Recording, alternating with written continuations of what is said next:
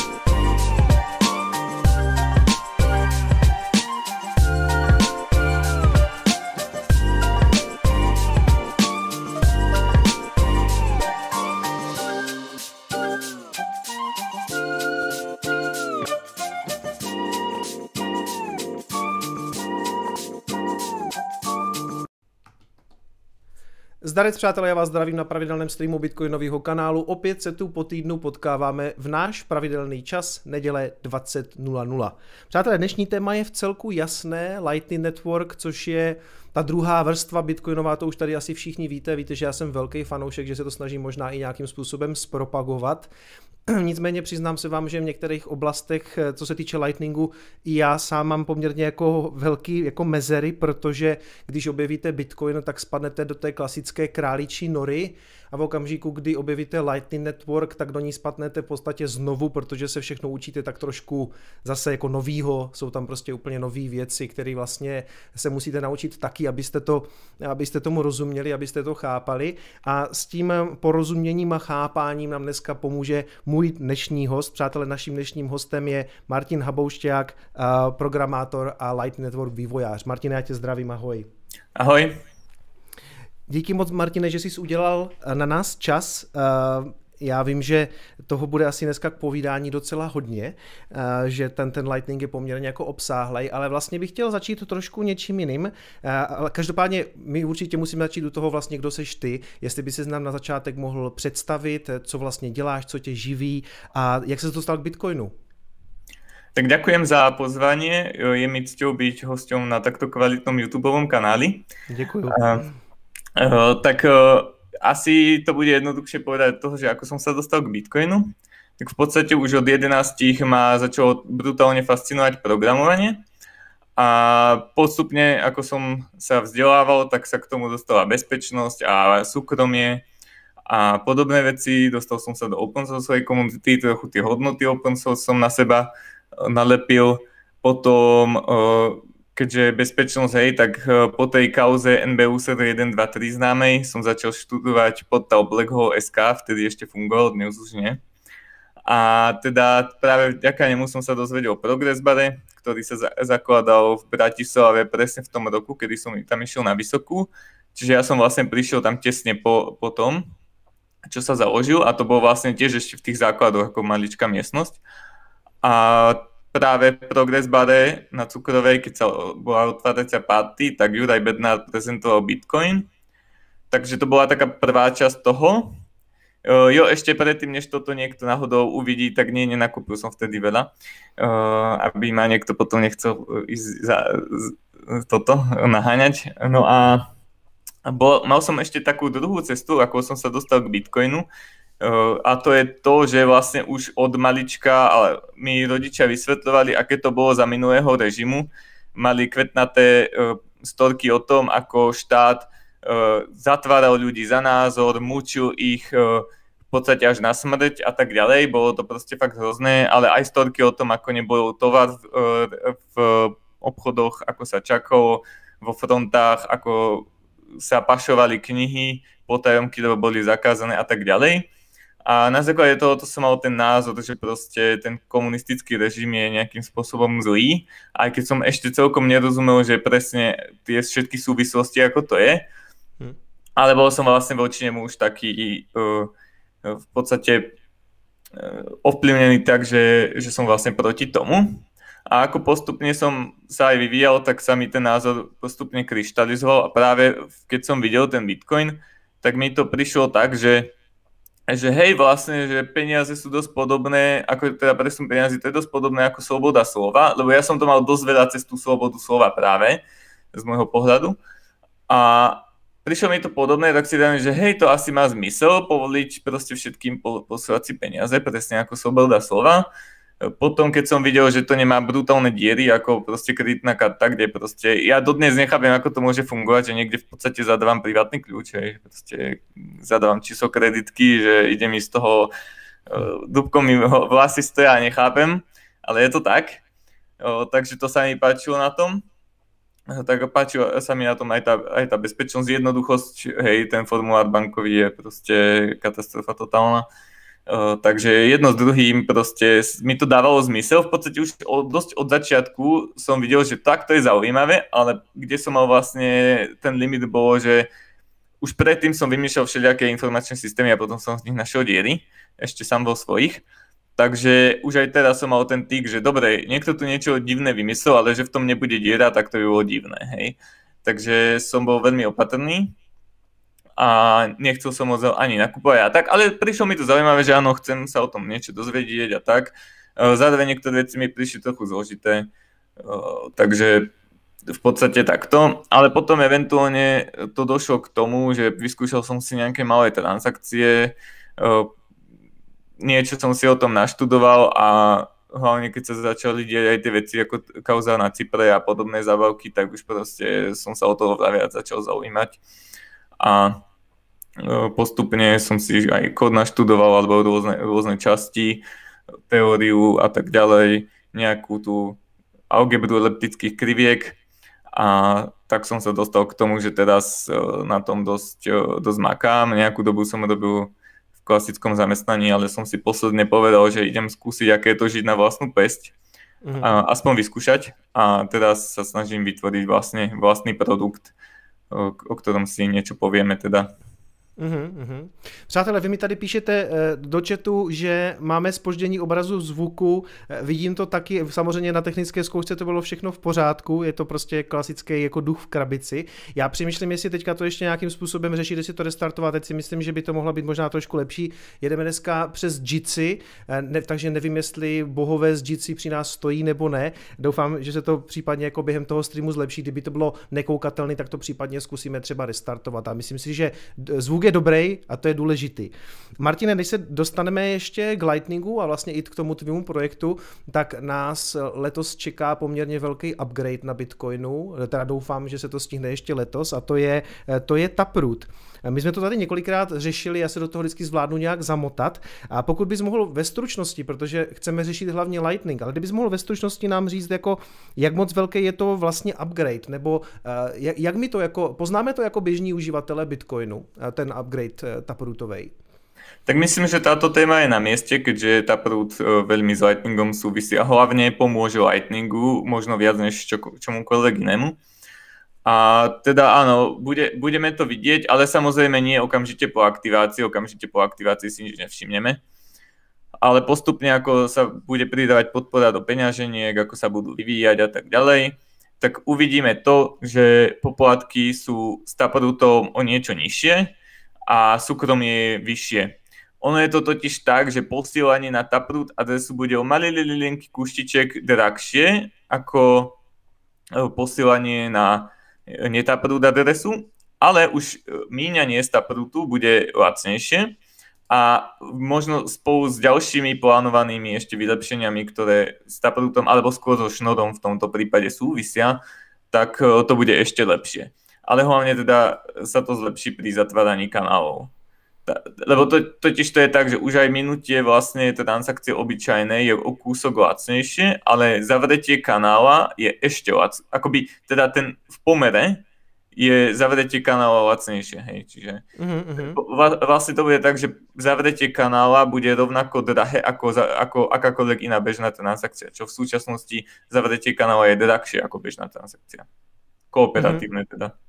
Čili vlastně to, to z velké části vlastně souvisí i s tím Lightningem, právě tohle, to, respektive ty výhody poznáme právě jako při používání uh, Lightning Network, teda mimo jiné. Áno.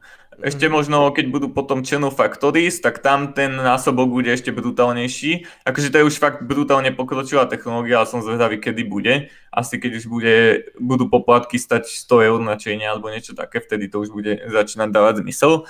Ale Channel Factories môžu urobiť to, že na účastníka je vlastne ten poplatok ľudne jedna tisícina alebo niečo podobné. Proste mm-hmm. fakt to je brutálna e, zmena. Martine, než budeme pokračovat, abych skutečně zkusil to, když tak restartovat, protože jsem měl pocit, že na té technické zkoušce to bylo lepší, tak jestli mi můžeš eh, znovu poslat ten, jak to, mám to asi zhodit, že a ty mi pošleš link znovu? Jak Já bych som povedal, že použijeme ten istý link, len oba sa nepřipojíme na novo. Jo, dobře, dobře. Tak přátelé, já se omlouvám, ale samozřejmě to vidím taky, že ta kvalita není taková, jako by mohla být, takže pojďme to zkusit ještě jednou, snad to bude lepší. Já chci říct, já běžně používám Zoom uh, na ty přenosy, ale uh, někteří hosté trvají na uh, open source variantě a já na to úplně, jako, respektive nemám to úplně vyzkoušený. Teďka by to mohlo být lepší. No, teď? Já si myslím, že teď je to daleko lepší, jo. Tak snad nám to vydrží, Martine. Takže hmm. uh, pojďme pokračovat. Já vím, že ty jsi velký fanoušek Lightningu a do jisté míry i vývojář, nebo to, ty se k tomu možná vyjádříš, ty, ty jsi to úplně jako teďka na zkoušce nesouhlasil. Každopádně ty se aktivně podílíš na tom vývoji. Um, řekni mi ale, kam se posunul Lightning Network třeba za poslední 3-4 roky, protože já si pamatuju v roce 2017-18 se o tom mluvilo možná spíš jako o nějakým konceptu a dneska v roce 2021 už mi tady lidi posílají normálně přes Lightning uh, nějaký donaty, takže evidentně vidíme nějaký posun. Um, dokonce mi psal i Slash, že si u mě v e-shopu s Lightningem koupil nějaký, nějaký zboží, že to byla jeho první zkušenost jako uh, kupování reálného zboží jako v e-shopu. Máš toho toho radost? Posunulo se to?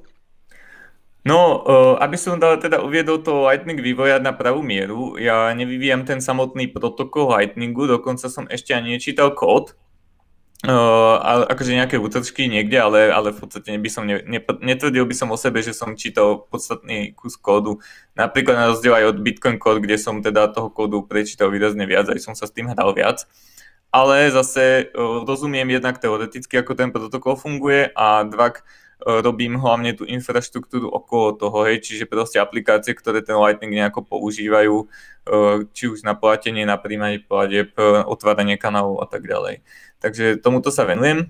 A čo sa toho týka toho posunu Lightningu, tak musím povedať, že sa to brutálne posunulo. Na začiatku si pamätám, keď som robil tie prvé pokusy, tak to bolo úplne hrozné tam tie aplikácie padali proste asi všetky, alebo teda všetky, čo som skúšal, tak buď padali, alebo zaplňali ramku, alebo mali problémy, alebo nefungovali platby a proste bolo to úplne hrôza.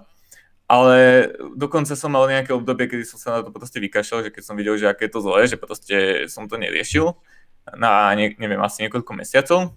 Hmm. Potom neskôr som to skúsil znovu, už to bolo lepšie, už to aspoň až tak často nepadalo, aj keď padalo stále tak som sa rozhodol to teda trochu začať uh, skúšať.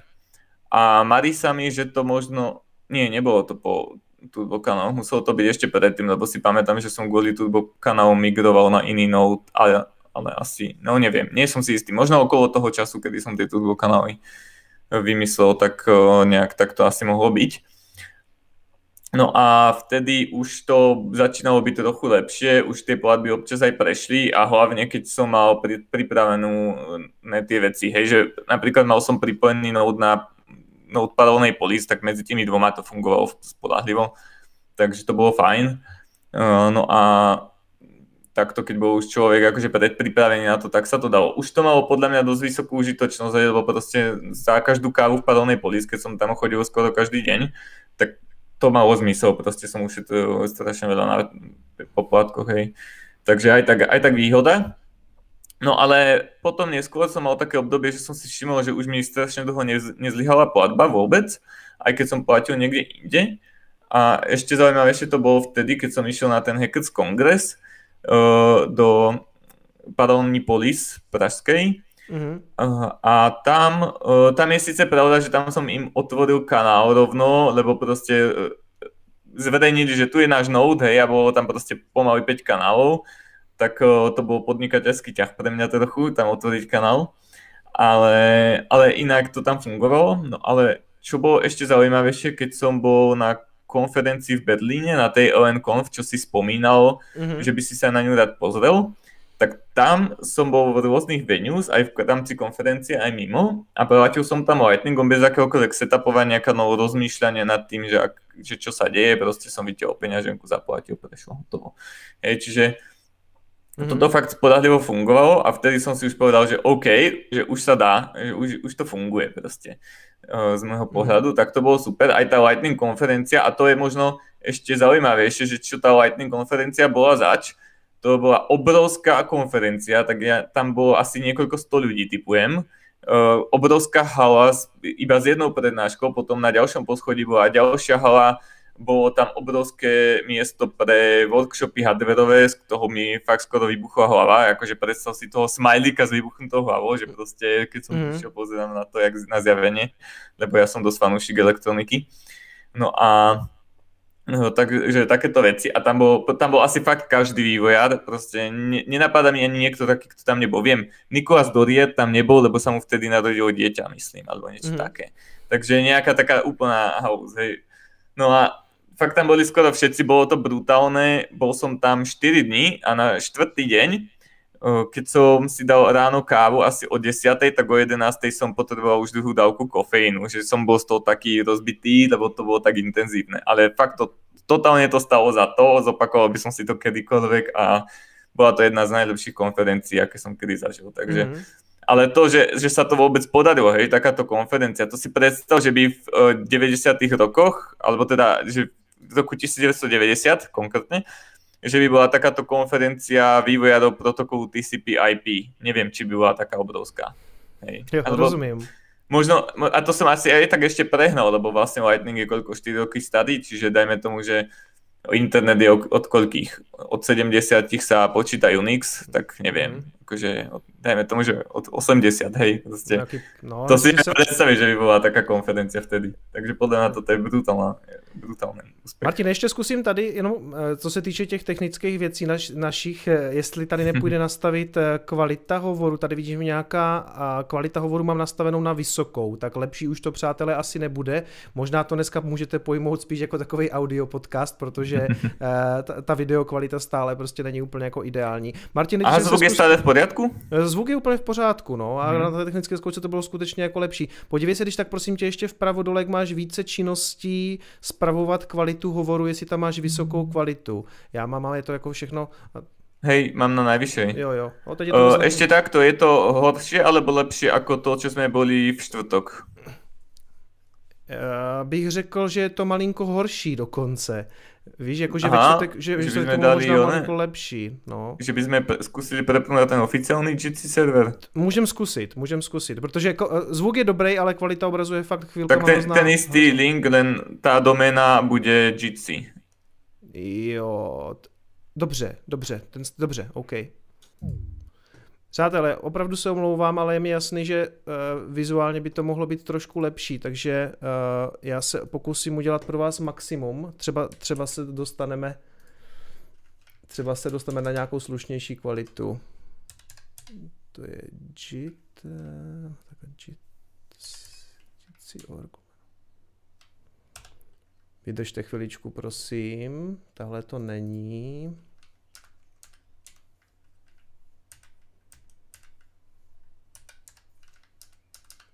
Ale říkám vám, že normálně na zkoušce to byla fakt pohoda. A teď prostě klasický nějaký problémy, no, to je tak vždycky.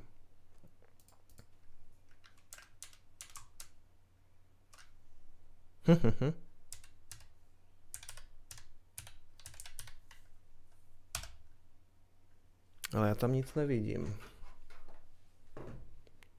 Přátelé, vydržte, vydržte, já vám tam pustím zatím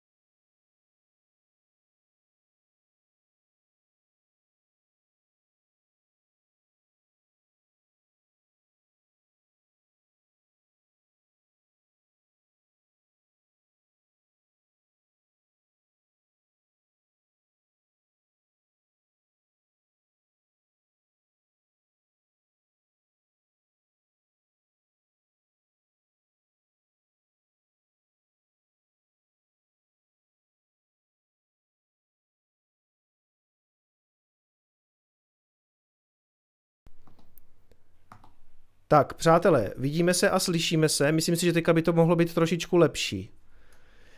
Uh, kde jsme to, já jsem se chtěl zeptat, Martine, ty jsi říkal, že tam byla ta, ta hardwareová hala, jako ta, ta, ta hala ano. s tím hard, hardwarem. Co, co tě tam tak na to fascinovalo? Ono to hlavne strašne dobre vyzeralo. Ja keď sa pozriem na kopu elektroniky po kope, tak mám proste z toho nejakú husiu kožu, alebo jak to nazvať, proste ma to tak teší.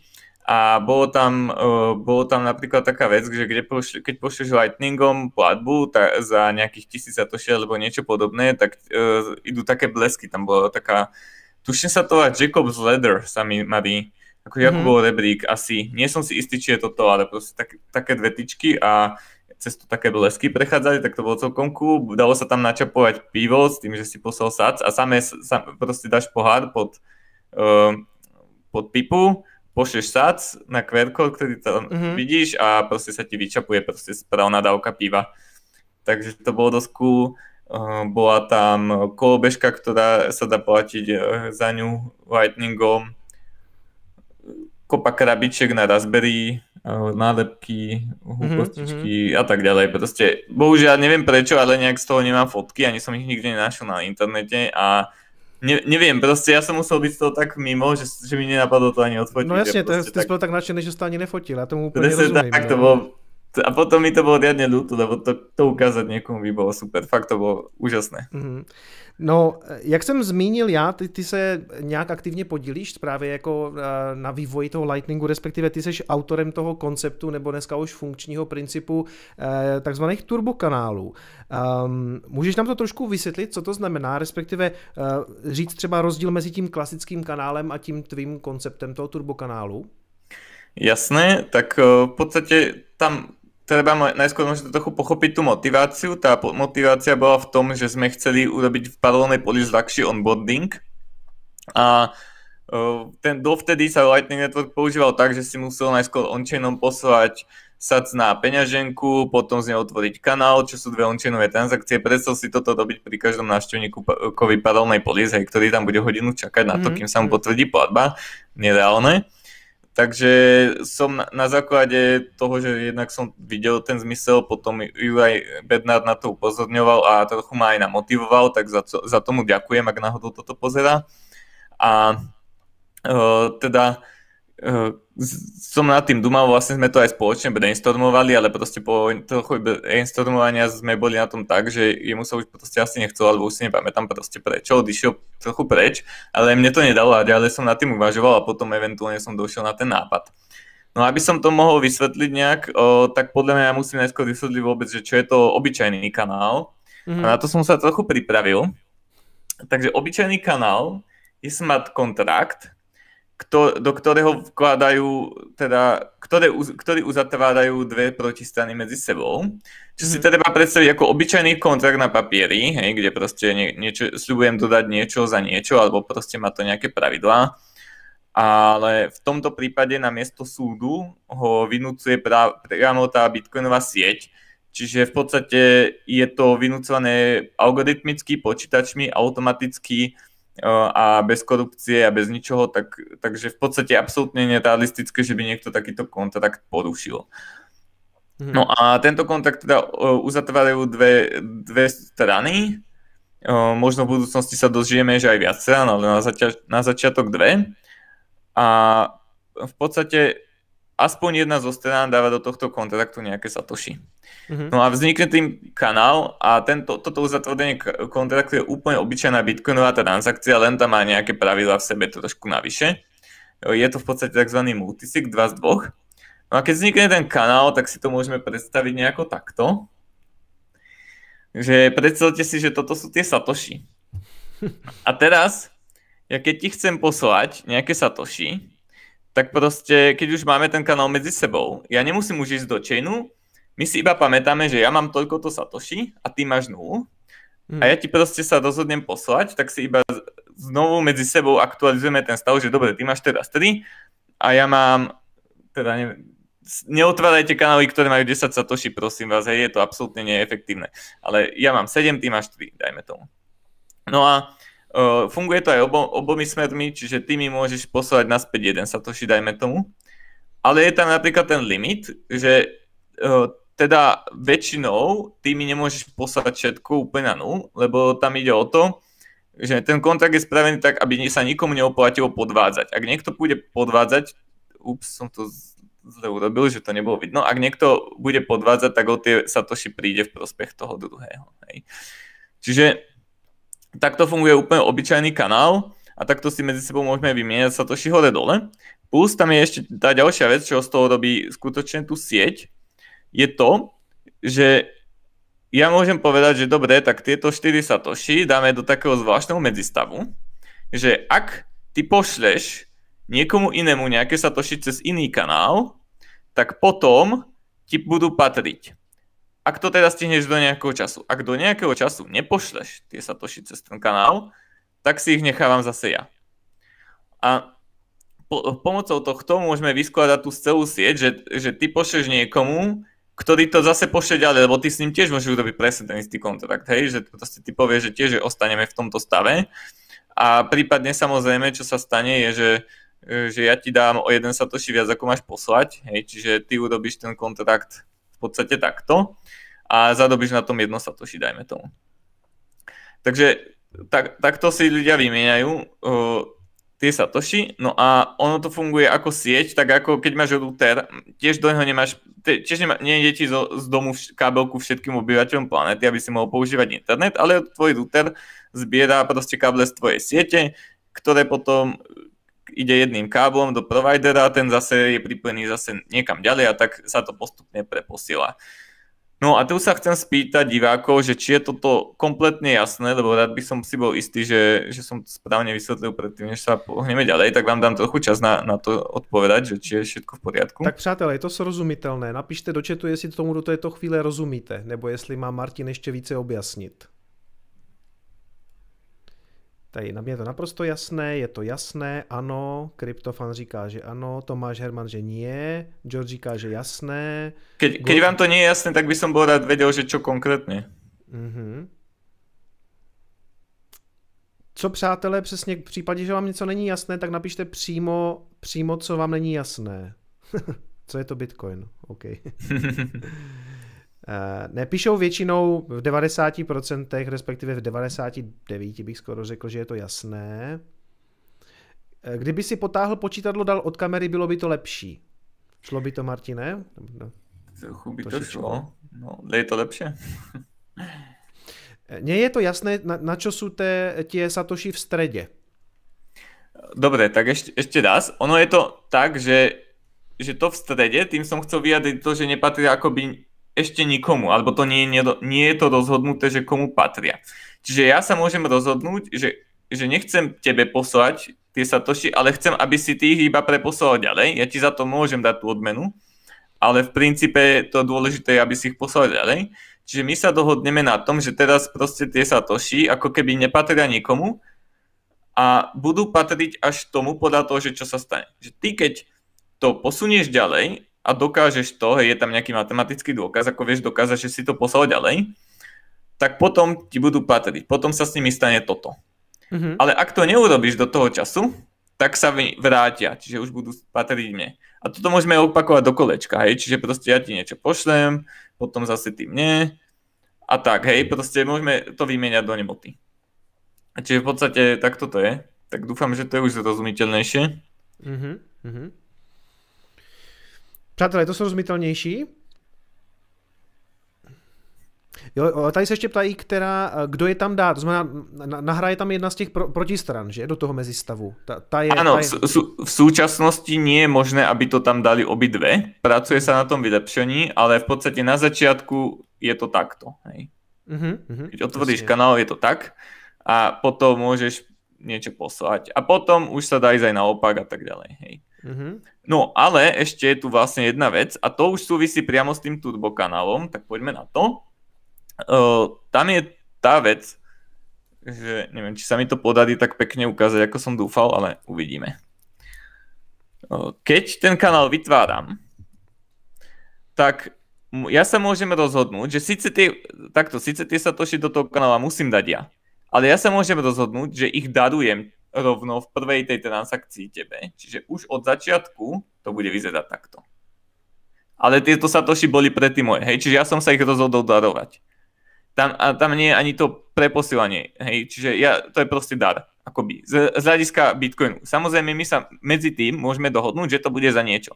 Napríklad ty mi dáš eura a ja ti dám za to satoshi. A presne toto bola tá myšlienka, že v každej transakcii medzi ľuďmi je dôvera, lebo proste ja ti môžem dať cash a ty môžeš utiecť, alebo proste ty mi môžeš poslať satoshi a, a ja ti nemu, nemusím dať cash a tak ďalej. Čiže proste vždy tam tá dôvera je. Aj v prípade atm keď strčíte fiat do atm tak dôverujete prevádzkovateľovi, že vám tie satoshi pošle. Samozrejme on to robí, lebo, lebo voľný trh tak funguje, že sa mu to oplatí, aby si zachoval reputáciu, ale v podstate je to stále na dôvere. Čiže z toho konceptuálneho hľadiska, keď som sa na to tak pozrel, tak som si povedal, že, uh, že dobre, môžeme urobiť to, že trade bude, že táto strana jedna bola za nejaký fiat a ten kanál otvoril prevádzkovateľ. Lenže ten kanál, keď je nepotvrdený, teraz si predstavme, že ten kanál reálne ešte nie je potvrdený. Keby zlyhalo to potvrdenie, tak čo sa v tom prípade stane, že tá druhá strana príde o to, čo mu jej bolo akože darované. Hej, že akoby sa to vráti tomu, kto ten kanál sa snažil otvoriť. A teraz samozrejme sa môžeme baviť o tom, že či, či to bude znovu opakovaný pokus, alebo to bola krádež, to je jedno. V podstate to je tá najhoršia vec, čo sa stala. Čiže pre tú protistranu, ktorá je sem, tak jej sa ne, jej nič nedáva to, že bude čakať, kým sa ten kanál otvorí, keď ona by mohla hneď už tie satoshi aj odoslať preč. Hej, mm. že mhm. proste pre ňu je to jedno. Dokonca, ono je to pre ňu ešte výhodnejšie. Hej, lebo keď takto, keď to je, tak tá protistrana riskuje 4 satoshi, dajme tomu, ale keď dva z toho pošle preč, tak už riskuje iba 2. Čiže teraz má menšie riziko, čiže to je výhodnejší stav. Proste keď vám príde takto keď vám takto prídu Satoshi, tak je proste pre vás výhod, výhodné ich minúť radšej skôr. Alebo teda samozrejme, ak chcete hodovať, tak asi nie, ale proste tá, tá myšlienka, že pokiaľ sa tesne potom chcete minúť nejaké Satoshi, tak práve odtiaľ to sa vám to oplatí minúť, lebo znižujete svoje riziko. Pre tú protistranu to v podstate dokopy nič neznamená, a hlavne ak je čestná, hej, proste je, je to jedno, a v podstate dokonca tým, že poskytuje túto službu, tak môže byť ako zaujímavejšia pre tú protistranu, že poskytuje tú možnosť. Čiže v podstate tu nie je žiadna nevýhoda v tom, že, že e, by sa to poslalo. A tým pádom je zbytočné na ten kanál čakať. Inak táto funkcia, že, že kanál od začiatku už má na druhej strane, už bola od začiatku aj naimplementovaná v Lightningu. Hej, že to nebol môj nápad. Môj nápad bol iba fakt to, že toto čakanie je úplne zbytočné a keď ho vyhodíme, tak ten, to UX môže byť oveľa lepšie. A tu si treba uvedomiť ešte jednu super vec.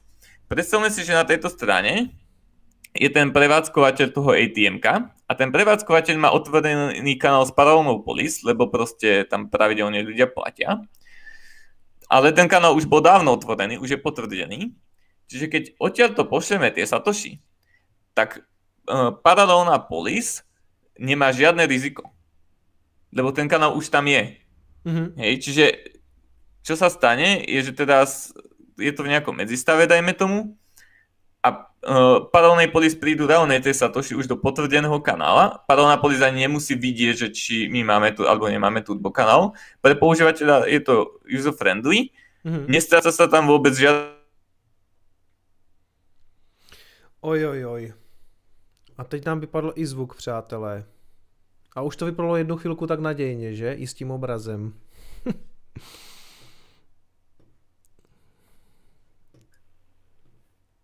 Martine, slyšíme se? Já tě totiž, já tě neslyším. Ale já se zkusím odpojit.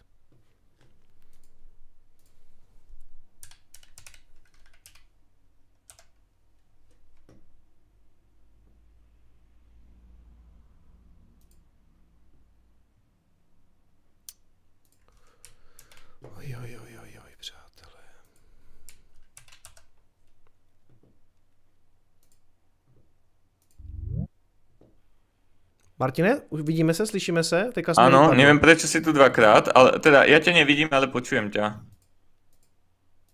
Aha. Mne na chvíľu padol internet. Mhm. Hele, tak a ještě zkusím, ještě zkusím jednu věc. Ještě zkusím jednu věc. Z nějakého Když...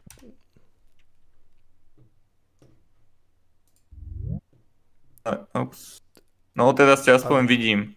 Dobrý, tak jo. Je tu jedna, jedna čierna, že to si akože ty, ale neviem, asi to, ne, neriešil by som to zatiaľ.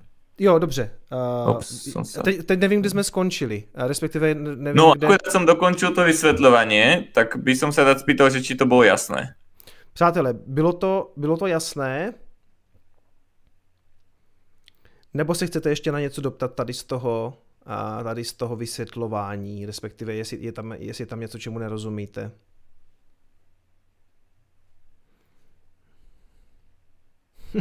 co je to kanál a co je to turbokanál. No, eh, tady bych, tady bych doporučil ještě se vrátit k mimo videu na Lightning Network, kde jsem to vysvětloval, to už je třeba tak rok starý video, kde je takový základ Lightningu. Tam je docela dobrý vědět, abyste si ho jako prošli, jak, jak, jak, jak se tam otvírají právě ty kanály pro, s těma protistranama.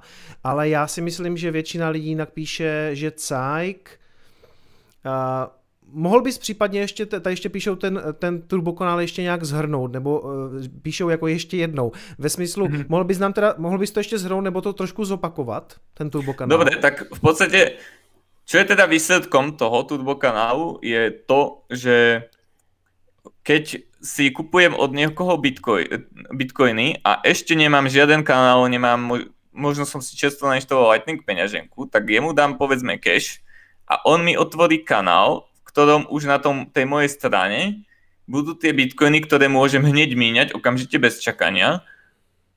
A môžem ich míňať práve preto, že dô, jednak dôverujem tej protistrane, ale preto, že to hlavne nie, nemá žiadnu nevýhodu ni, pre nikoho, má to len výhody, teda ak predpokladáme, že tá protistrana je čestná.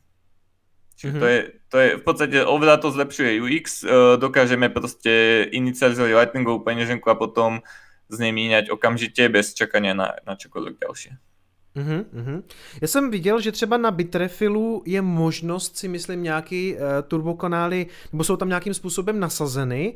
Uh, v poslední době jsem viděl, že turbokanály používá i peněženka Phoenix, kterou ukazoval nedávno Juraj Bednár ve svém videu. To bych řekl, že jsou takové jako první viditelné implementace. Uh, je, jsou ještě nějaké jiné služby, které ty bys třeba doporučil, nebo který znáš, že ty turbokanály už používají? Neviem o nejakých iných službách, ktoré by turbokanály používali takto z hlavy. Myslím, že na Breeze sa to riešilo, ale ak si správne pamätám, tak sa to nejak nedoriešilo ešte. Ale každopádne inak Breeze je super tiež peňaženka, má v sebe podcasty a akože vyzerá to divné, že prečo by som mal v peňaženke podcasty, ale skúste si to UX. To je brutálne. Proste ja, som, ja som nechápal, ako, že môžete za každú minútu posielať sac e, tomu, ko, koho počúvate a zároveň máte tam tlačidlo na boost, že keď sa vám niečo páči z podcastu, tak môžete kliknúť, že, že boost a vy, vy ste také konfety a pošle sa mu viac trochu. A je to, je to riadne super, akože to je pravda, takže mm-hmm. nemá to síce turbo kanály, ale, ale je to super peňaženka. A v podstate Phoenix je zatiaľ iba na Android, takže to je tiež tá časť, ale že vraj každú chvíľu má výjsť už aj pre iOS. Už ne, uh, nedávno ukončili ten testovací program. Takže už sa už ani nepríjmajú testerov, lebo už to idú proste vydať normálne. Mm-hmm. Takže uh, počkej, v najbližších dňoch to, to, to si myslíš, očakávam. To myslíš u toho Phoenixu? Áno, Phoenix na iOS. Inak niečo sa mi mári, že Bitrefill tu budú dočasne vyplí, alebo niečo také, ešte to je také. Uh-huh. A, takže, protože já vím, že teďka ten Phoenix byl udělaný, takže si ty si musel poslat e-mail, aby tě pustili na ten test flight, ano. na tu testovací verzi. A ty teda říkáš, že tam už se to blíží nějakému finálnímu... Už keď im pošleš e-mail, tak ti povedia, že sorry, už nepríjmame. Jo, jo, ale, to, ale, ale protože toho testovali, hej? To ste... Protože toho testovali a blíží se teda jako vydání normálně na, na to. Aha, tak to je super, protože... To ví, akože asi najbližšie dní mal byť, alebo tak nejak typujem. To je možná trochu škoda, že já jsem vydával to svoje video na Lightning v době, hmm. kdy to ještě nebylo na obě dvě platformy, protože já vím, že ty jsi mi tam psal, že nejseš velký eh, fanoušek Blue Walletu, respektive toho, že mm, eh, to je custodial. Mohl bys trošku rozebrat, eh, jako co, co, co přesně je na tom špatně? No v podstate je to to isté ako mať bitcoiny na budze, hej, akože v podstate je to, potom otázka, že na čo mať vôbec bitcoiny, ak ich mám na budze. Proste maximálne, no neviem, to riziko krádeže Bitcoinu z burzy je podľa mňa vyššie ako uh, riziko krádeže fiatu z banky ešte skombinované s infláciou, hej, ale akože neviem, to si len tak zatiaľ akože odhad, odhadujem, ale môže to tak byť.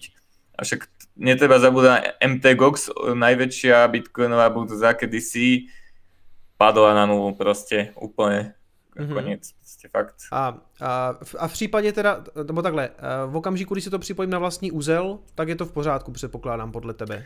Jo. No, uh, Blue Wallet má tu možnosť, že teda si tam nastavíš svoj a keď je to tvoj, tak uh, je to v pohode, ale v podstate je to taká otázka, že či, to, či je to akože praktické, lebo sú aj iné, iné spôsoby, mm. ako toto dosiahnuť, ale akože je to fajn. No, v tomhle směru já musím říct, že jsem vybíral tenkrát jako peněženku, která byla na obě dvě platformy, takže přátelé, abyste se necítili, že jsem vás tady chtěl nějakým způsobem mystifikovat nebo tak, ale ono na naučení je to voletka, která má podle mě úplně jako právě jako jedno z nejlepších UI a jako to, to uživatelské rozhraní si myslím, že je tam dobrý. Takže dneska trošku lituju to, že, jsem, že to možná už vyšlo, že bych to možná udělal s tím Phoenixem, ale asi si zřejmě ukážeme i ten Phoenix, protože ten je podle mě super, tak jak on jak kdyby uživatele moc nezatěžuje tím, co se se tam děje, respektive tam se to všechno děje tak trošku pod kapotou. Říkám, říkám to správně, Martine? Je to tak, že... Ano. Hm, že... Dokonca Phoenix nemá on-chain balance, všetko je Lightning, ale dokáže príjmať a odosielať e, on-chain transakcie e, cez e, tzv. swapy, že tá služba s tebou vymení Lightningový Bitcoin za on-chainový Bitcoin s tým, že neviem presne, ako to oni majú, či je to úplne trustless alebo nie, že či, či im je nutné dôverovať. Tam si treba inak uvedomiť, že ten Phoenix už tieto turbokanály trošku, nechcem povedať, že zhovadil, ale použil ich trochu inak, ako boli pôvodne zamýšľané. Lebo v tom pôvodnom nápade tam už bola tá dôvera uh, tým spôsobom, že s niekým, s ktorým už aj tak vymieňam tovar, že sa nič nezhoršuje, kdežto Phoenix vlastne pri, prináša dôveru tretej strany ale treba si uvedomiť, že vždy je to iba s výškou tej jednej transakcie a iba pri prvom otvorení kanála.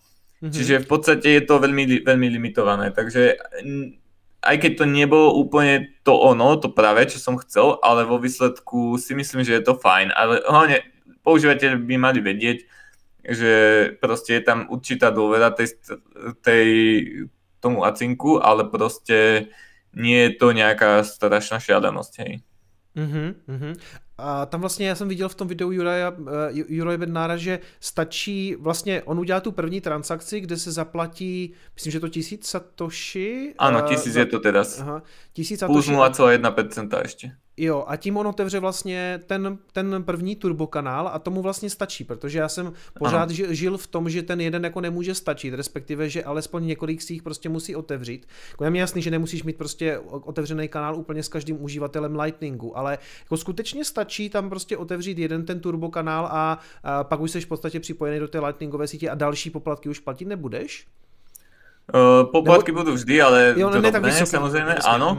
Uh, áno, toto, toto sa dá samozrejme v rámci určitých obmedzení. Napríklad akože peňaženky, ktoré nie sú takto uh, iba s jedným kanálom, tak tie majú výhodu tu, že môžu mať vyššiu spolahlivosť v tom, že keď jeden, jedna, jeden z kanálov je dole, lebo proste im padol server, tak e, sa dá stále poslať cez tie ostatné, takže to môže byť výhoda. Určitá potom ďalšia vec je tá, že keď otváraš ten kanál s Phoenixom, tak oni ešte ti oportunisticky do tej opačnej strany dajú tie satoshi. Hej. Čiže ty vlastne keď otváraš, tak to je veľmi, to je v podstate presne tak, že že to vyzerá takto. Lebo ja vlastne napríklad, keď som otváral tu dvo kanály, tak som často robil presne toto, že, že všetko má tá druhá strana a ja nemám mhm. nič od začiatku, lebo aj to sa dá. Mm. Ale Phoenix robí to, že ti urobí proste nejaké časti a tým pádom v podstate, keby, keď sa rozhodneš neskôr opäť prijať ďalšiu platbu, tak ti proste môžu znovu poslať. Hej, takže to je výhoda, ale samozrejme má to svoj limit, že nemô, nemôžeš ísť na nulu. A je to inak zaujímavé ešte v tom, že to, čo som spomínal, že musíš mať vždy niečo sem, tak uh, tá firma, čo je za Phoenixom, po, si povedali, že oni si tak veria, že si to tak zabezpečia, že oni ti dovolia mať nulu čiže môžeš minúť všetko. Čo je dosť, dosť super podľa mňa. Oni mm. samozrejme nemôžu minúť všetko, ale, ale ty môžeš. Takže to je super, no. Že oni, oni si povedali, že si dosť vedia na to. A akože dá sa to samozrejme, len je to rozhodnutie ďalšie. Mm-hmm. Takže, takže toto je super na Phoenixe a tým pádom, keď ti to ale už ide na nulu, hej, že už viac nemôžeš prijať, tak už ti musia ten kanál otvoriť, lebo nič iné s tím neudobíš. Čiže oni mm-hmm. ti mhm. potom otvoria znovu ďalší kanál, hej. Mm-hmm. My jsme se bavili obecně o tom, že mm, já jsem si nasazoval Lightning do e-shopu a byla to v celku pro mě náročná operace, protože, mm, jak jsem říkal, prostě musel jsem, si, musel jsem se trošku dostat do takové druhé jako rabbit hole, abych to eh, všechno pochopil. Ani tak to zdaleka samozřejmě všechno nechápu, mám to nasazený tak, aby to nějak fungovalo a doufám, že se mi to nerozbije.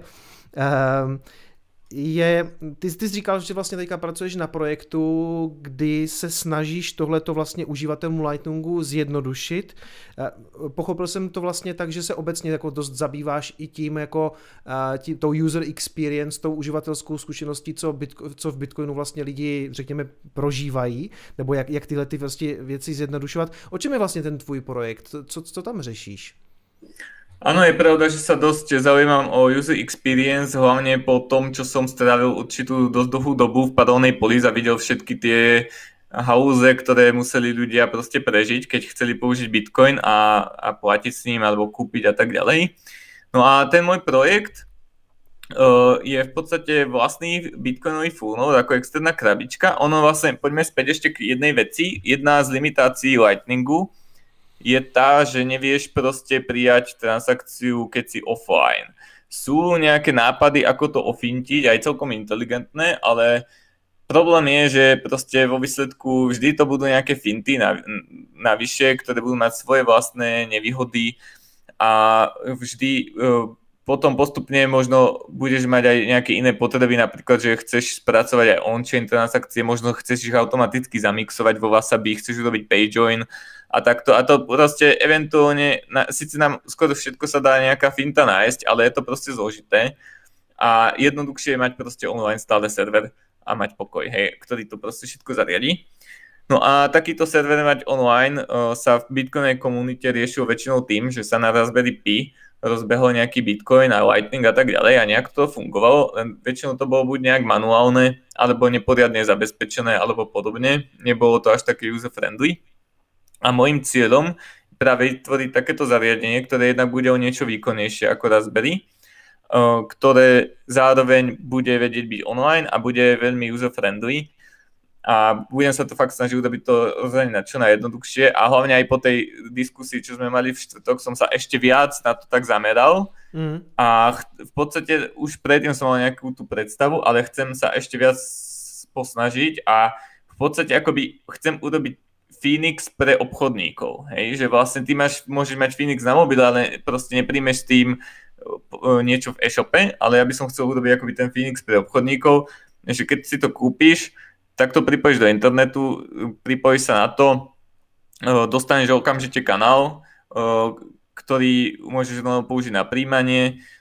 Rozmýšľame aj nad takým konceptom, že by si už mohol dostať v rámci toho Satoshi, ale uvidíme, ako to bude legál, legálne a tak ďalej. A v podstate s tým môžeš rovno začať robiť a malo by to mať nejaké rozumne jednoduché rozhranie, môžeš si tam nainštalovať BTC Pay server priamo do toho, prípadne nejaké ďalšie aplikácie, Nextcloud a tak. Takže to, toto vymýšľame a v podstate sme, sa, sme si povedali, že už dáme vonku takú stránku, kde môžete, keď máte záujem, tak môžete napísať svoj e-mail a pošleme vám notifikáciu, keď to bude hotové. Stránka sa volá uzol.io, takže hej, ten, to, ten názov sme tak hneď nevedeli, ale potom sme ostali pri uzol, uzol.io. Uzol.io, jo, jak se podívá. Ano ale teď to zřejmě neží... Uz, jo, Uzol, že? Uzol, ano. Uzol. Tak, já to rovnou tady hodím do chatu. Takže... Takže takže um, to, potom tomu obchodníkovi, když to přijde, tak ta ideální situace je taková, že on to zapojí v podstatě jenom do internetu a může frčet. Uh, respektive ano, bu- a, a bude k tomu i něco ve smyslu um, třeba dokážu si to představit prostě v nějaké kavárně nebo tak a tam se často řeší uh, i nějaký jako ten takzvaný post terminál, ten, ten point of sale, to je něco, co se tím dá řešit taky, nebo, uh, nebo si to udělám prostě na kase a pak jenom zadám do toho, do toho řešení, prostě kolik, kolik účtuju. Explicitne sme to neriešili, ale zatiaľ sa to dá veľmi ľahúčko vyriešiť, tak ako sme to riešili v Padovnej Polis, že na BTC Pay serveri je už apka Point of Sale, mm tá sa tam dá vyklikať a je možné rovno použiť nejaký tablet, mobil, čokoľvek a otvoriť si tú, tú stránku priamo z neho. Uh, eventuálne by sme radi mali aj vlastnú apku, aj kvôli bezpečnosti a ďalším vlastnostiam, kde môžeme napríklad pridávať aj nejaké takéto vlastnosti. Uh-huh, uh-huh. Mimochodem, Lightning je někdy kritizovaný, že ta bezpečnost prostě není taková, jaká je on-chain transakce, což jako je v celku pochopitelný, ale mohl bys některé ty problémy zase popsat trošku. Mimochodem je tam něco, na co si třeba jako uživatelé máme dávat pozor, čemu se máme jako třeba vyvarovat. Mimochodem mluví se třeba o tom, že, že je tam nutnost do budoucna zavádět nějaký watchtowers a to už jsou právě jako principy, kterým já úplně nerozumím. Tak jestli nám je můžeš trošku objasnit. OK, tak v podstate Lightning sa podľa mňa, čo sa týka bezpečnosti, kritizuje hlavne z dvoch dôvodov. A jeden z nich je to, že tá peňaženka je online a druhý z nich je to práve, že z času na čas by mala byť online. Alebo teda niektorí hovoria, že musí byť online, čo nie je úplne pravda. Takže poďme to postupne. Prvá vec teda je tá, že je to online, čiže proste je to, porovnáme si, že Trezor a mať to v počítači, hej, tak okamžite je jasné, že kde je ten problém. Keďže v Trezore momentálne nie je možné mať Lightning, pretože to je absolútne nepraktické. No a čo by som tu chcel na jednu vec poukázať. Jedna vec je, že na ten Lightning by mali ísť menšie sumy relatívne, ale tá druhá vec je, že práve podľa mňa aj tu majú zmysel tie externé zariadenia, ktoré sú mimo trošku, lebo je to dosť veľký rozdiel, že či mám proste e, bitcoinovú peňaženku na nejakom zavírovanom Windowse, alebo že či ju mám na špeciálnom stroji, ktorý proste je čo najviac zabezpečený a je tam nejaký Linux. Možno sa to dá hacknúť, možno, ale proste už je to trochu inde, hej, akože ja som napríklad nejakú dlhú dobu, kým som nemal Trezor, používal normálne na Linuxe Bitcoin Core a proste, dobre, je to je, akože, uh, hej, uh, anecdotal evidence, ale v podstate tiež sa mi nič nestalo, lebo ono zase tá šanca, že do nejakého zabezpečeného systému niekto vleze len tak a dokáže z toho niečo ukradnúť, nie je až taká uh, šialená, hej. No a ta, tam práve po, ja osobne vidím aj zmysel v tomto, No ale samozrejme je teda ešte otázka, že to musíš ovládať nejako. A napríklad ja som mal taký nápad, toto by bolo super sa s uh, autormi hardwareových peňaženiek uh, nejak dohodnúť, že mať akoby tú dvojfaktorovku v tej hardwareovej peňaženke, že príjmanie platieb je samozrejme automatické, ale keď chcem odosovať, tak proste z tej hardwareovej peňaženky to potvrdím. Stále to nie je tá bezpečnosť hardwareovej peňaženky, hej, lebo je tam nejaké zariadenie online, ale už je to lepšie ako mať proste na to na zavidovanom Windowse. A napríklad aj ten náš produkt, ten úzol, je vlastne tak vymyslený, aby čo najviac riešil bezpečnosť, že tá je pre nás veľmi vys- akože vysoko v rebríčku. Čo inak na to chcem upozorniť, že na to si dajte pozor, že nie všetky projekty, ktoré sa tiež snažia niečo podobné riešiť, majú tú bezpečnosť takto. Nebudem tu te- konkrétne menovať, ale proste keď si trošku vygooglite nejaké meno a secure, možno narazíte na nejaké článočky. Niekde som to spomínal, ale nemyslím si, že teraz je to vhodná platforma, aby som menoval konkrétne mená mm. a hlavne v, v, za týchto okolností. Takže si nájdete. Nie všetky sú bezpečné a nie všetky sa snažia vôbec o tú bezpečnosť a nie všetky dokumentujú, čo spravili preto, aby zabezpečili a napríklad aj pokiaľ viem, tak ešte stále ten môj projekt je jediný, ktorý má zverejnenú fork policy, že, že má proste definované, čo sa stane, ak budú forky, čo po, proste na, ostatní na to kašľú, to je podľa mňa tiež súčasťou bezpečnosti. A, a máme akože niekoľko dosť unikátnych zabezpečovacích prvkov. Takže to je jedna možnosť, ako, ako ísť na to, hej, podľa mňa. Aj keď nikdy ne, nepoviem, že to je neheknutelné, hej, proste je jasné, že všetko sa dá, ale potom je trochu rozdiel mať proste na Lightningu pár sto eur v, v super zabezpečenej krabičke, aj keď to nie je Trezor, a v Trezore mať tie zvyšné life savings, a je to trochu rozdiel, keď je proste nejaká burza, kde sú proste milióny dolárov a síce to majú zabezpečené, ale aj tak na nich útočia útočníci, hej, lebo je to proste dosť veľký rozdiel. Čiže už len to, že je tam tá kombinácia menšej sumy a lepšieho zabezpečenia je podľa mňa super. Takže podľa mňa z tohto hľadiska, akože tá kritika je vo veľkom zmysle validná, ale proste nie je to neriešiteľný problém z môjho pohľadu. Hej, že proste len sa trošku inak musíme nad tým zamyslieť a inak na to, ako, ako to spraviť. Tá druhá časť toho je, že treba, niektorí, akože tí už vyslovene by som mal povedať, že shitcoinery alebo až podvodníci, lebo to je proste až klamstvo, tvrdia, že musíš byť stále online, to je proste nezmysel.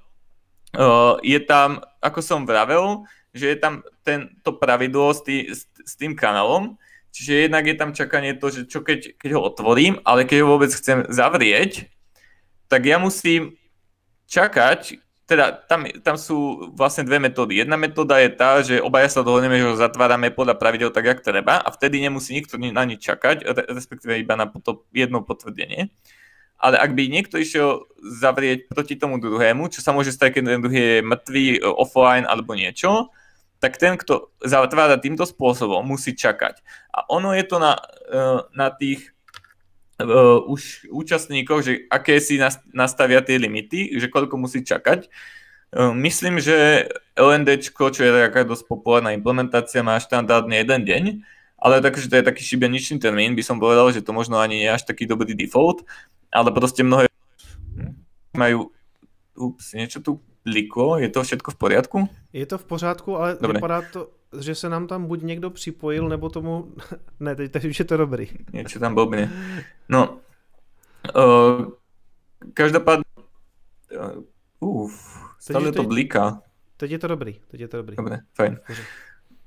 No, takže uh, niektoré peňaženky majú týždeň, niektoré mesiac, proste rôzne. Dá, akože teoreticky tam môžete dať akékoľvek číslo, len zase tá protistrana nemusí súhlasiť, keď to číslo dáte šialené vysoké. Hej, čiže keď chcete, dáte si proste dva týždne čakanie pre tú druhú stranu, tá druhá strana vám síce dá asi tiež také podobné.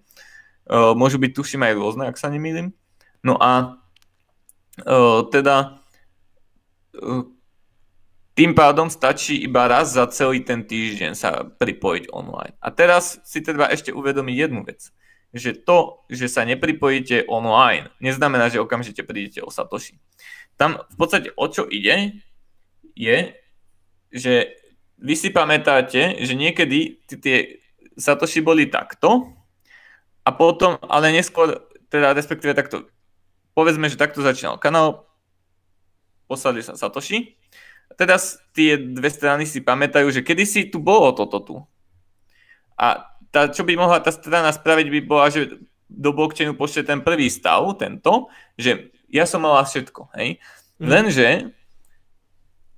tá druhá strana môže potom poslať takú transakciu, ktorá je to všetko vezme, keď dokáže, že to tak že nie je, že, teda, že ten stav je starý, že toto bolo naposledy. Ak to dokáže, tak získa všetko okamžite. No a, a tá druhá zatiaľ musí čakať. A teraz, čo si treba uvedomiť, tie, tie, tie incentives, ako tam fungujú.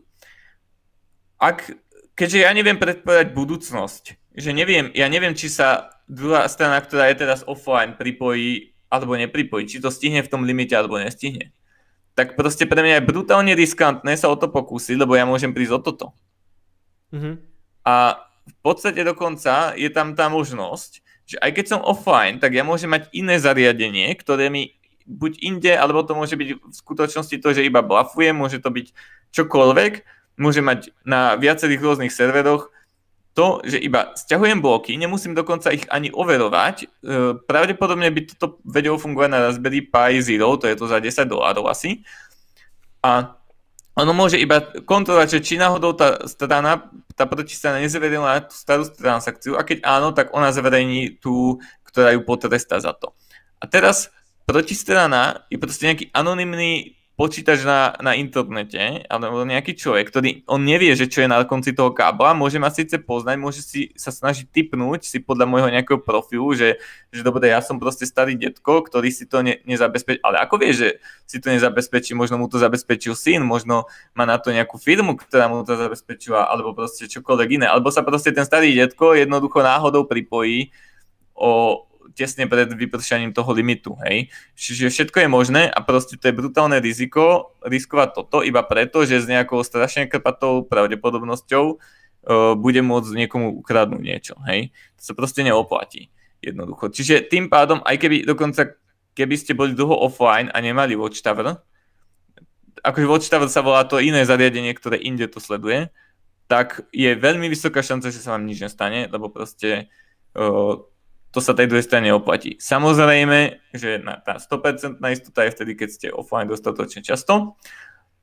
Ale potom si ešte treba uvedomiť jednu vec. Ak by sa napríklad stalo to, že by sa snažili útočníci práve kradnúť takto kanály, že, že by proste veľa ľudí na to kašľalo a začali by to kradnúť, tak podľa mňa bude veľa ľudí, ktorí sa budú snažiť ich oblafnúť, že ja sa tvárim, že som nejaký neschopák, ktorý má proste nejakú šmejdovú peňaženku úplne na, na prd, ktorá nevie toto robiť a je proste v kuse offline a v kuse to padá a tak ďalej.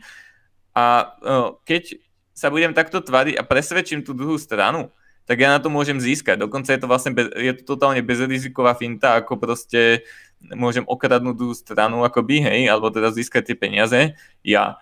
Čiže a tým, že, tam, že vôbec je táto motivácia, že možno budú takíto ľudia jedného dňa, tak znovu to zníži tú, tú motiváciu zase tej opačnej strany. Hej? Že vlastne to je niečo podobné, ako keď proste zločinec častokrát e, niečo neurobí práve preto, že si myslí, že je vysoká šanca, že ho niekto chytí. Hej? Mm-hmm. Takže v podstate to je niečo veľmi podobné. OK. Eh, přátelé, jenom připomínám, to jsem zapomněl asi zmínit, eh, že eh, zase v obraze je QR kód na slidou, respektive je i odkaz v popisku, takže můžete na Martina klást dotazy, ke kterým se dostaneme asi za půl hodinky ve 21.30, takže to bude prostor pro vás se potom ptát na to, co vás zajímá. Ještě když jsme u té bezpečnosti toho Lightningu, Martine, Um, je častá taková otázka, uh, co když budou všichni nakonec používat Lightning a tím pádem nikdo nebude chtít platit ty on-chain poplatky uh, a my víme, že do budoucna vlastně klesá ta emise Bitcoinu a naopak vlastně část těch, eh, nebo musíme to vlastně přenést právě na ty poplatky, tak by těžaři dál těžili, čili um, budou mít, um, nebo ne, nemůže být Lightning něco, co ve výsledku jako zabije vlastně bezpečnost Bitcoinu?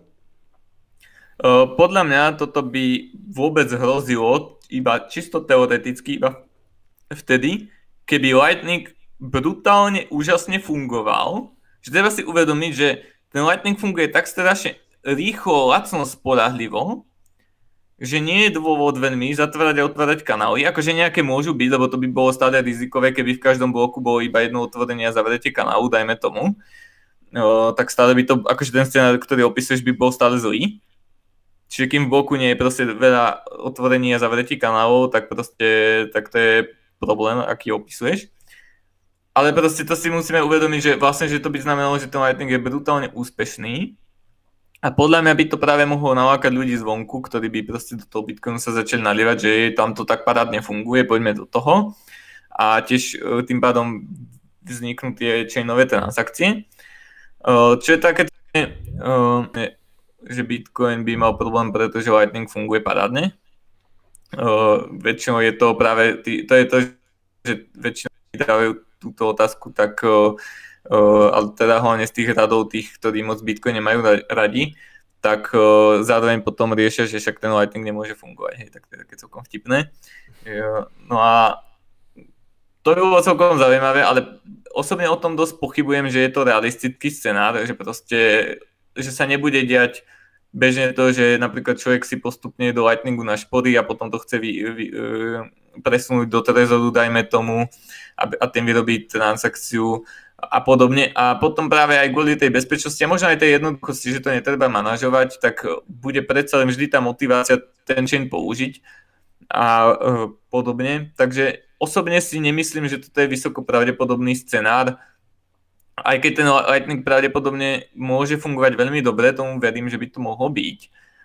Ale že by to bolo až také, že to zabije celý chain, pochybujem. A hlavne ono to vo výsledku zníži tú cenu za, za ten chain a ľudia to začnú používať oveľa častejšie. Podobne ako sa stalo, že keď sa znížila cena svietenia, tak ľudia oveľa viac začali svietiť. Ale čo vidím, kde skôr väčší problém v tom, že akože, ak bereme ten scenár, že Lightning funguje príliš dobre, tak v ňom vidím trochu iný problém, ktorý sa moc ešte nedozoberá.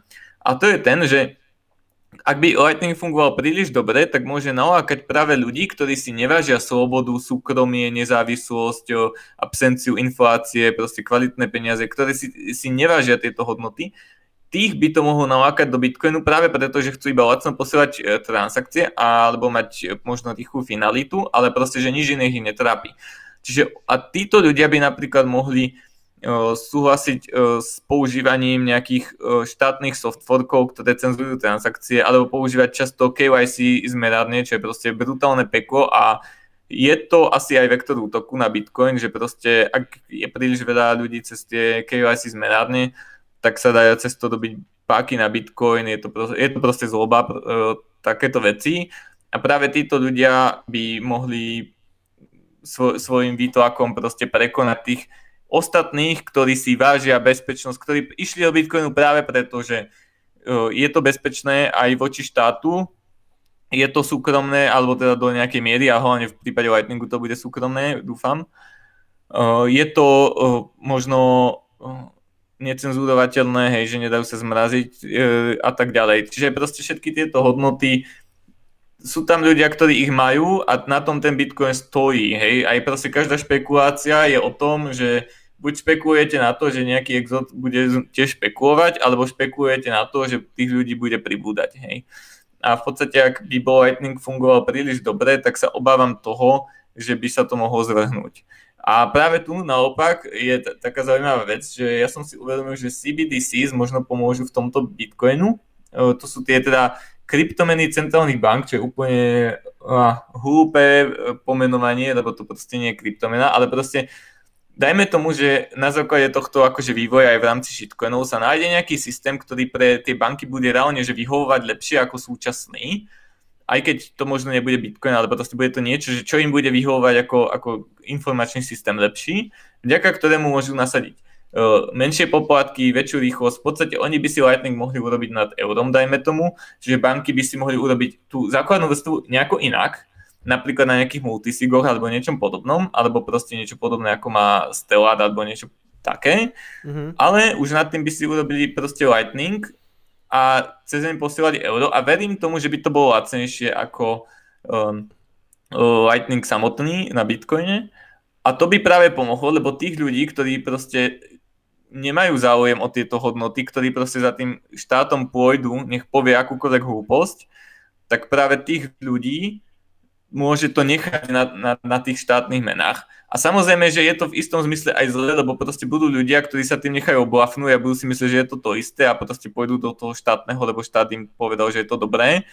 Môže sa to stať, a teda to sa stane, hej, to je jasné, že bohužiaľ týchto ľudí to tiež potopí, to je smutné, ale z toho hľadiska, že ten Bitcoin to nezabije, je to podľa mňa dobré, no proste aspoň, aspoň tí, ktorí v ňom sú a ktorí to chápu a ktorých to zaujíma tá sloboda, tak si verím tomu, že vo výsledku toto môže byť to dobré, hej.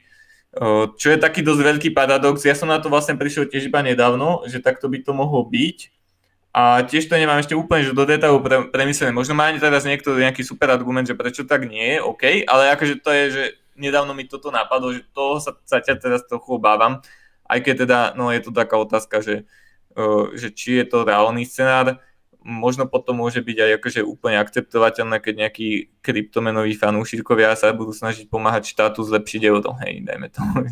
je to v podstate možno aj v poriadku.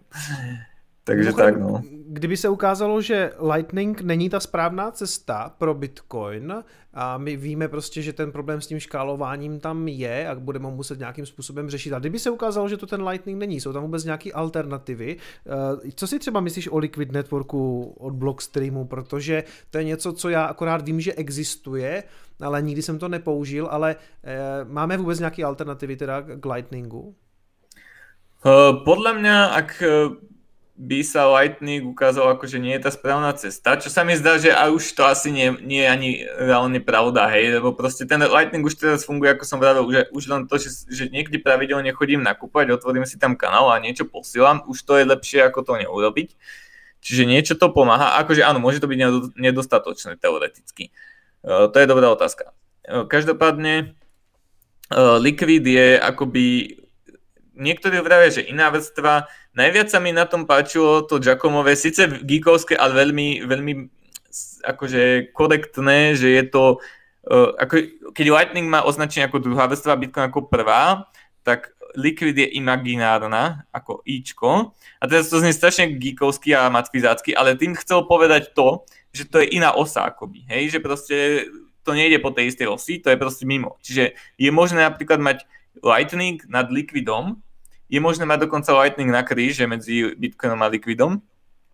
A uh, v podstate Liquid je v istom zmysle zaujímavý a podľa mňa môže dobre fungovať ako buď nejaké dočasné riešenie alebo proste na nejaký výpomoc tomu všetkému a na nejaké špeciálne prípady ale nie je úplne až také non-custodial alebo také slobodné ako ten Lightning. Hej? Čiže proste dosť by sme tam stratili na slobode podľa mňa a ono napríklad ten Liquid je tiež compliant, čo je podľa mňa obrovské riziko. Proste tých firiem je tam síce viac než jedna, ktoré ju spravujú, lebo tá, tí, tí, tieto držia v nejakom multisigu, ale stále je ich tam nejaké konečné množstvo a sú verejne známe. Čiže proste stačí, že štáty sa napália a proste pôjdu za každou z tých firiem a niečo ich donútia spraviť tak to proste môže byť peklo. A hlavne proste z toho hľadiska, že napríklad vyberanie z likvidu, ak si správne pamätám, musí ísť cez proste nejakú štát, no nie štát, musí ísť cez nejakú kontrolu a eventuálne sa k tým informáciám môže dostať štát a potom buzerovať tých ľudí, čo to urobili. Takže mm-hmm. myslím, že by to bol dosť horší scenár, ale zase nemyslím si, že je vysoká šanca, že už nastane. A hlavne teraz, keď vieme, že ten Lightning aspoň nejako funguje, no uvidíme.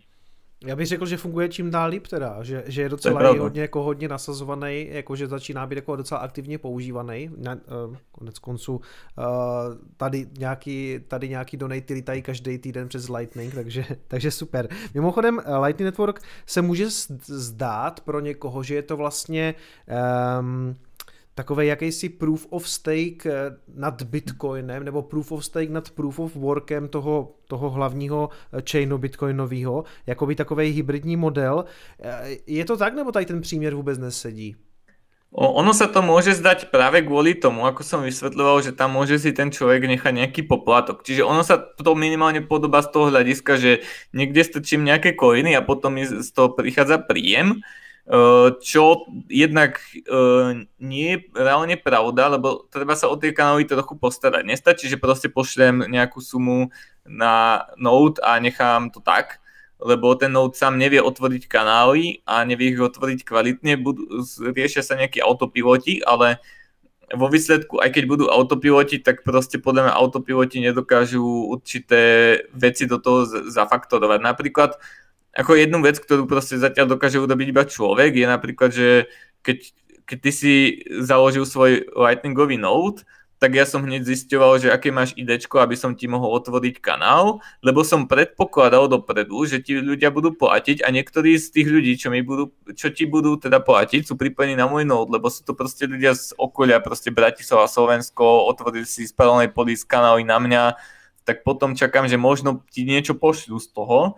A toto je proste niečo, čo software veľmi ťažko zakomponuje. Možno sa dostaneme raz k nejakému ultramagickému AI, ktorý bude niečo toto robiť, ale to tak 20-30 rokov. Hej. Čiže toto, z tohto hľadiska to dosť nesedí, lebo v stejku je to tak, že proste hodí to tam človek a iba má zapnutý počítač, ktorý potvrdzuje pravidlo a to celé.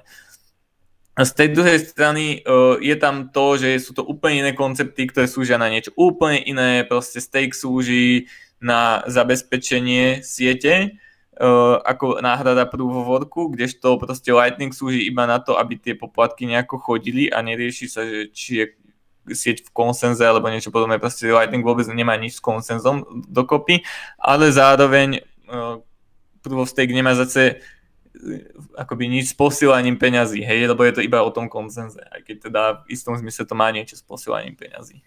Mm-hmm.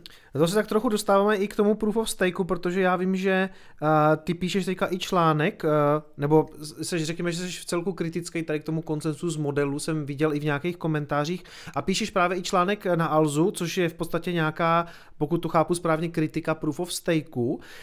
Um, Můžeš vysvětlit teda, kde jsou ty úskaly, co, co, co, co je tam za problém, nebo proč, proč to dle tvýho názoru nebude fungovat? Uh, no, ten článok som dúfal, že stihnem uh, to dnes, bohužiaľ to nevydalo, tak uh, potom uh, sa to objaví. A teda z môjho pohľadu je to tak, že každý z vás si musí najskôr rozhodnúť, že prečo je v, akoby v Bitcoin, alebo že čo je na tom Bitcoine zaujímavé lebo sú tu dve možnosti, že mal by štát ovládať peniaze, alebo nemal.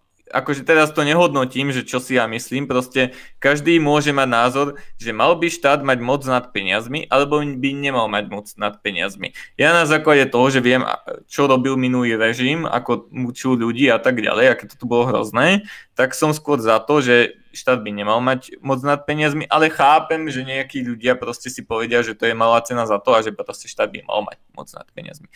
No a teraz ak, a nemusíte inak ani byť anarchista, aby ste si povedali, že e, štát e, nemá mať moc nad peniazmi, proste je to ako s ústavou, hej, proste ústava niečo tiež zakazuje, aj keď je otázka, do akej miery sa to dodržuje, ale proste stačí, že veríte v to, že dobre, tu by mal mať ten štát hranicu a to, že či už tú hranicu má aj niekde inde, je druhá vec. Uh, a teraz, ak veríte, že štát by mal mať moc nad peniazmi, a dôverujete mu, že bude všetko robiť všetko v poriadku a správne a tak ďalej, tak potom sa prvo stake dá oveľa viac zjednodušiť, že nemusí, ten, prečo by mal štát niečo stejkovať, hej? Proste on už je štát, proste on môže mať svoj verejný kľúč, ktorým bude niečo podpisovať a nemusí mať žiaden stake. Proste nemusí tam mať nejaké tokeníky v niečom a nemusí, môže, nemusí z toho získavať proste príjem, môže to e, získavať z daní, to je už otázka, ako, ako si to chcete nastaviť, ale v podstate netreba tam vôbec celý ten zložitý protokol proste riešiť e, tieto zábavy, že čo sa stane, keď vzniknú dve konfliktné činy a podobne. Dokonca môžete urobiť to, že keď je viacero štátov, buď naprieč štátmi môžu mať viaceré e, kľúče, hej, keď si poviete, že dobre, jeden nie, ale viaceré áno, alebo naprieč úradmi, to už sa dá všelijako spraviť. Tento model bude vždy jednoduchší ako proof of stake, pretože uh, nemá tu proste tie sa randy o tom, že niekto nie, niečo stejkuje a tak ďalej proste a rieši sa incentívy. Toto je proste jednoduché, keď, keď je proste konkrétna množina nejakých dôvodyhodných strán, tak je to jednoduché, efektívne, e, ľahko sa to dá nakodiť, to proste niekto spraví možno aj za týždeň, neviem, ako, ako rýchlo by to trvalo, proste je, je to fajn. Keď ste na tej druhej strane, že tomu štátu neveríte a že myslíte si, že by tam určite mala byť tá hranica, že štát by nemal mať kontrolu nad peniazmi, tak sa dostávame k určitým tým základným predpokladom a jedným z nich je napríklad to, že, že dobre, ak by napríklad štát vedel presne každého jedného človeka, ktorý by používa nejakú kryptomenu, tak stále je to proste na nič, lebo potom môže za každým prísť a za, zatvoriť ho, hej. No a v podstate e, to je také, ako keď ľudia vtedy pašovali za minulého režimu, e, pašovali tú literatúru, hej, a teraz proste keď niekto povie, že pašoval som literatúru za minulého režimu, tak proste nikto mu nepovie, ty hnusný zločinec, každý mu povie, že je fajn, alebo proste, alebo proste dokonca mnohí považujú takýchto ľudí za hrdinov, proste A keby len to, hej, ale ľudia porušovali všetky možné uh, divné zákazy. Mm. Čiže proste uh, bolo by dobré, aby, bolo, aby sa dalo ten nejaký hlúpy zákon, s ktorým nesúhlasíte, porušiť bez toho, aby vám niečo hrozilo. A to je najlepšie tak, že proste štát nevie, že ste to vy a že to robíte. A samozrejme, akože teraz niekto môže, že ježiš, ja tu navádzam na uh, porušovanie zákonov. Ja ne, nenavádzam nikdy na porušovanie morálnych zákonov.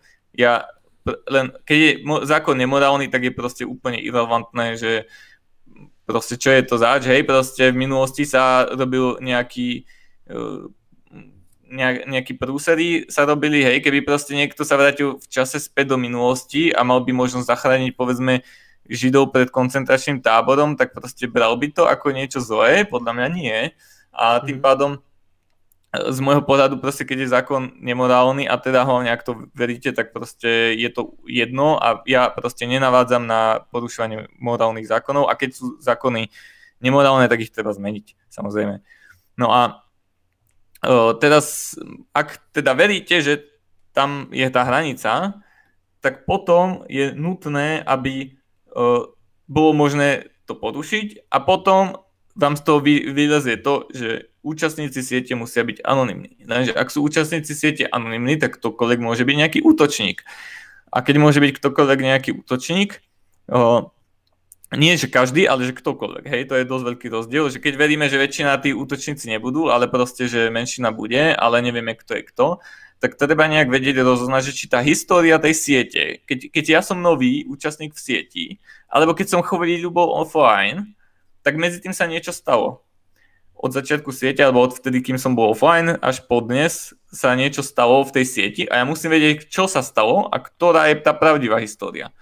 A teraz ja musím vedieť rozlišiť, že keď mi prídu dve histórie od dvoch rôznych úzlov, nepoznám, že ktorý je ktorý, tak ktorá z nich je tá pravdivá, hej, a proste akože takto zo vzduchu, keď neviem, nie, nie je tam žiadna dôvera, proste niekto mi tvrdí A, druhý B, neexistuje žiaden matematický dôkaz, tak mám proste problém, lebo neviem zistiť, hej, keď si protirečia. Dalo by sa samozrejme, akože tá húpa myšlienka, alebo teda nie húpa, ale proste myšlienka, ktorá nefunguje, ktorá napadne hoci koho, ale proste nemôže fungovať, je, že počítam, že z koľkých nódov mi to príde. Nemôžem to počítať, lebo proste v sieti, hlavne keď je tam ten predpoklad, že chcú byť anonimní, tak je tam ešte anonymizácia. Ja neviem, koľko tých úzlov reálnych tam je jeden človek, že proste či niekto nemá ich viac alebo menej. Čiže nedá sa zistiť, Koľko z tých hlasov je reálne platných. Hej, proste v nejakom klasickom štátnom hlasovaní, nech už si myslíte čokoľvek, sa dá aspoň teoreticky zistiť, že niekto nehlasoval dvakrát, lebo proste je na to mechanizmus nejaký. Ale ten mechanizmus stojí na tom, že poznáme každého jedného človeka alebo teda, že ten štát pozná každého jedného človeka. Tu na toto nie je. Takže toto sa nedá použiť. Dobre, potom ten proof of stake sa to snaží riešiť tak, že, že oknú sa nejaké coiny, ale hej, hej, hej, a čo prvé coiny? Kto okol prvé coiny? Hej, kto vytvoril tú sieť a prvé coiny, kto, kto má právo oknúť? Lebo pro, problém je tam to, že vždy je to tak, že od toho, že kto bol ten predtým, závisí to, kto bude ten ďalší. A ale čo závisí od toho začiatku, hej, proste, uh, alebo teda takto, že, že ten, ten prvý na čom závisí, na ničom, hej, čiže bol proste v tom softveri. Čiže čokoľvek tam bolo od začiatku, tak tí ľudia, ktorí tam sú, ak nemáme nejaký dôvod veriť tomu, že tí ľudia sú nezávislí, tak môžu mať proste, môže to byť dohodnutý, alebo to môže byť jeden človek, ktorý má proste sok papec, hej, a tvári sa, že je ich viac a dal si tam proste tých 51%. Ale také, že to je taká je, jeden problém toho, hej. Potom ďalší problém toho je ten, že keby sme aj mali toto nejak overené, napríklad akože ten taký klasický nápad je, že, že však použijeme prvo work na to, aby sme to rozdistribuovali nejak rovnomerne a férovo. OK, ale čo sa stane, keď proste, dajme tomu, že Ethereum má teraz of work a že, že však to slúži na tú distribúciu. Fajn, Teraz dnes vypneme Ethereum, Proof of Work a prechádzame na Proof of Stake. Čo sa stane, keď príde no, no, nový človek, do, nový účastník do siete? Stane sa to, že uvidí, že dobre, tu, bol, tu niekto tvrdil, že tieto coiny pochádzajú z nejakého Proof of Worku, fajn, ale čo keď si teraz nejaký iný útočík rozhodol, že idem si poťažiť ďalej ešte kúsok, aby som zmenil tú históriu o tom, že kto vlastne má mať v tom stejku tie peniaze. Lebo keď sa tá sieť vypne, tak už nemá konkurenciu. Hej, on má nie 51%, nie 60%, ale 100% on má. Hej, čiže vlastne on môže tú históriu si pripisovať, alebo ak sa zvyšná vypne. Čiže takáto forma distribúcie ani nemôže matematicky fungovať tak, akože že je overiteľná nejak do, dozadu, hej. Akože môže, môže fungovať tak maximálne na to, že tí ľudia, ktorí tam boli v tom čase, vedia povedať, že OK, bolo to fair, hej, lebo vtedy áno, ale proste, ak niekto príde neskôr, tak už nevie overiť, že, že v minulosti to bolo všetko v poriadku a ja mám vlastne tú správnu reťaz. Takže to je ďalší problém. Ale povedzme, že by sa aj toto vyriešilo, tak je tam ďalší ten problém, že napríklad v prípade Bitcoinu, keby e, sa na chvíľu keby na chvíľu vzniklo to, že niekto má 51% e, tej siete, tak výsledok je taký, že ak od neho niekto kúpi miner, lebo on napríklad, keď má 51%, nemá hneď dôvod automaticky zautočiť na tú sieť, lebo proste si môžeme povedať, že aj tak sa mu to neoplatí, lebo to riziko je vysoké, alebo nie, nejaké iné faktory. Hej, čiže na chvíľočku má 51% a niekto od neho kúpi ASIC, alebo proste, alebo niekto iný vyrobí a pripojí do siete, čokoľvek sa môže stať, stráti tých 51%, ak si ide ďalej v poriadku. Lenže toto sa nestane v of stake proof of stake v tom momente, keď niekto získa 51% siete, tak jediné, čo potrebuje urobiť, je všetky tie coiny predať. A potom si už môže robiť, čo chce, pretože on má stále tie kľúče a on stále môže fiktívne vyfabrikovať tú históriu, ktorá je alternatívna.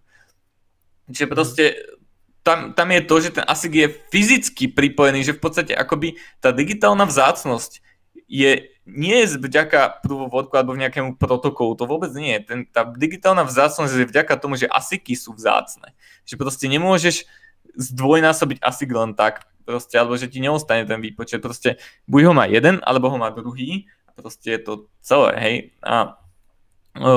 Proof of Stake túto vlastnosť nemá, pretože ten, tam môžeš tie kľúče kopírovať. A teraz ty, keď si niekomu predal, že stakeoval si nejakú dobu coin, potom si ho prestal stakeovať a predal si tieto coiny niekomu, tak ty máš stále tie kľúče. Čiže ty z toho bodu, kedy si ešte bol staker, môžeš odtiaľ tú históriu prepisovať. A budeš ju môcť na veky prepisovať. Proste kým tie kľúče nestratíš nejakou húpou náhodou, tak proste a môžeš tých histórií vydobiť koľko chceš. A teraz akože to je to, že veľa eterových fanúšikov alebo tak riešia, že však ho potrestáme. Ako, ako potrestáte niekoho, kto predal všetky svoje etery, ale má proste nejaké kľúče, ktoré proste si ešte pamätá z minulosti, tak ho nepotrestáte, proste on tie kľúče má prázdne a on to už predal, už za to získal nejakú protihodnotu a teraz si môže stejkovať do, alebo teda vyrábať históriu do, do kedy chce.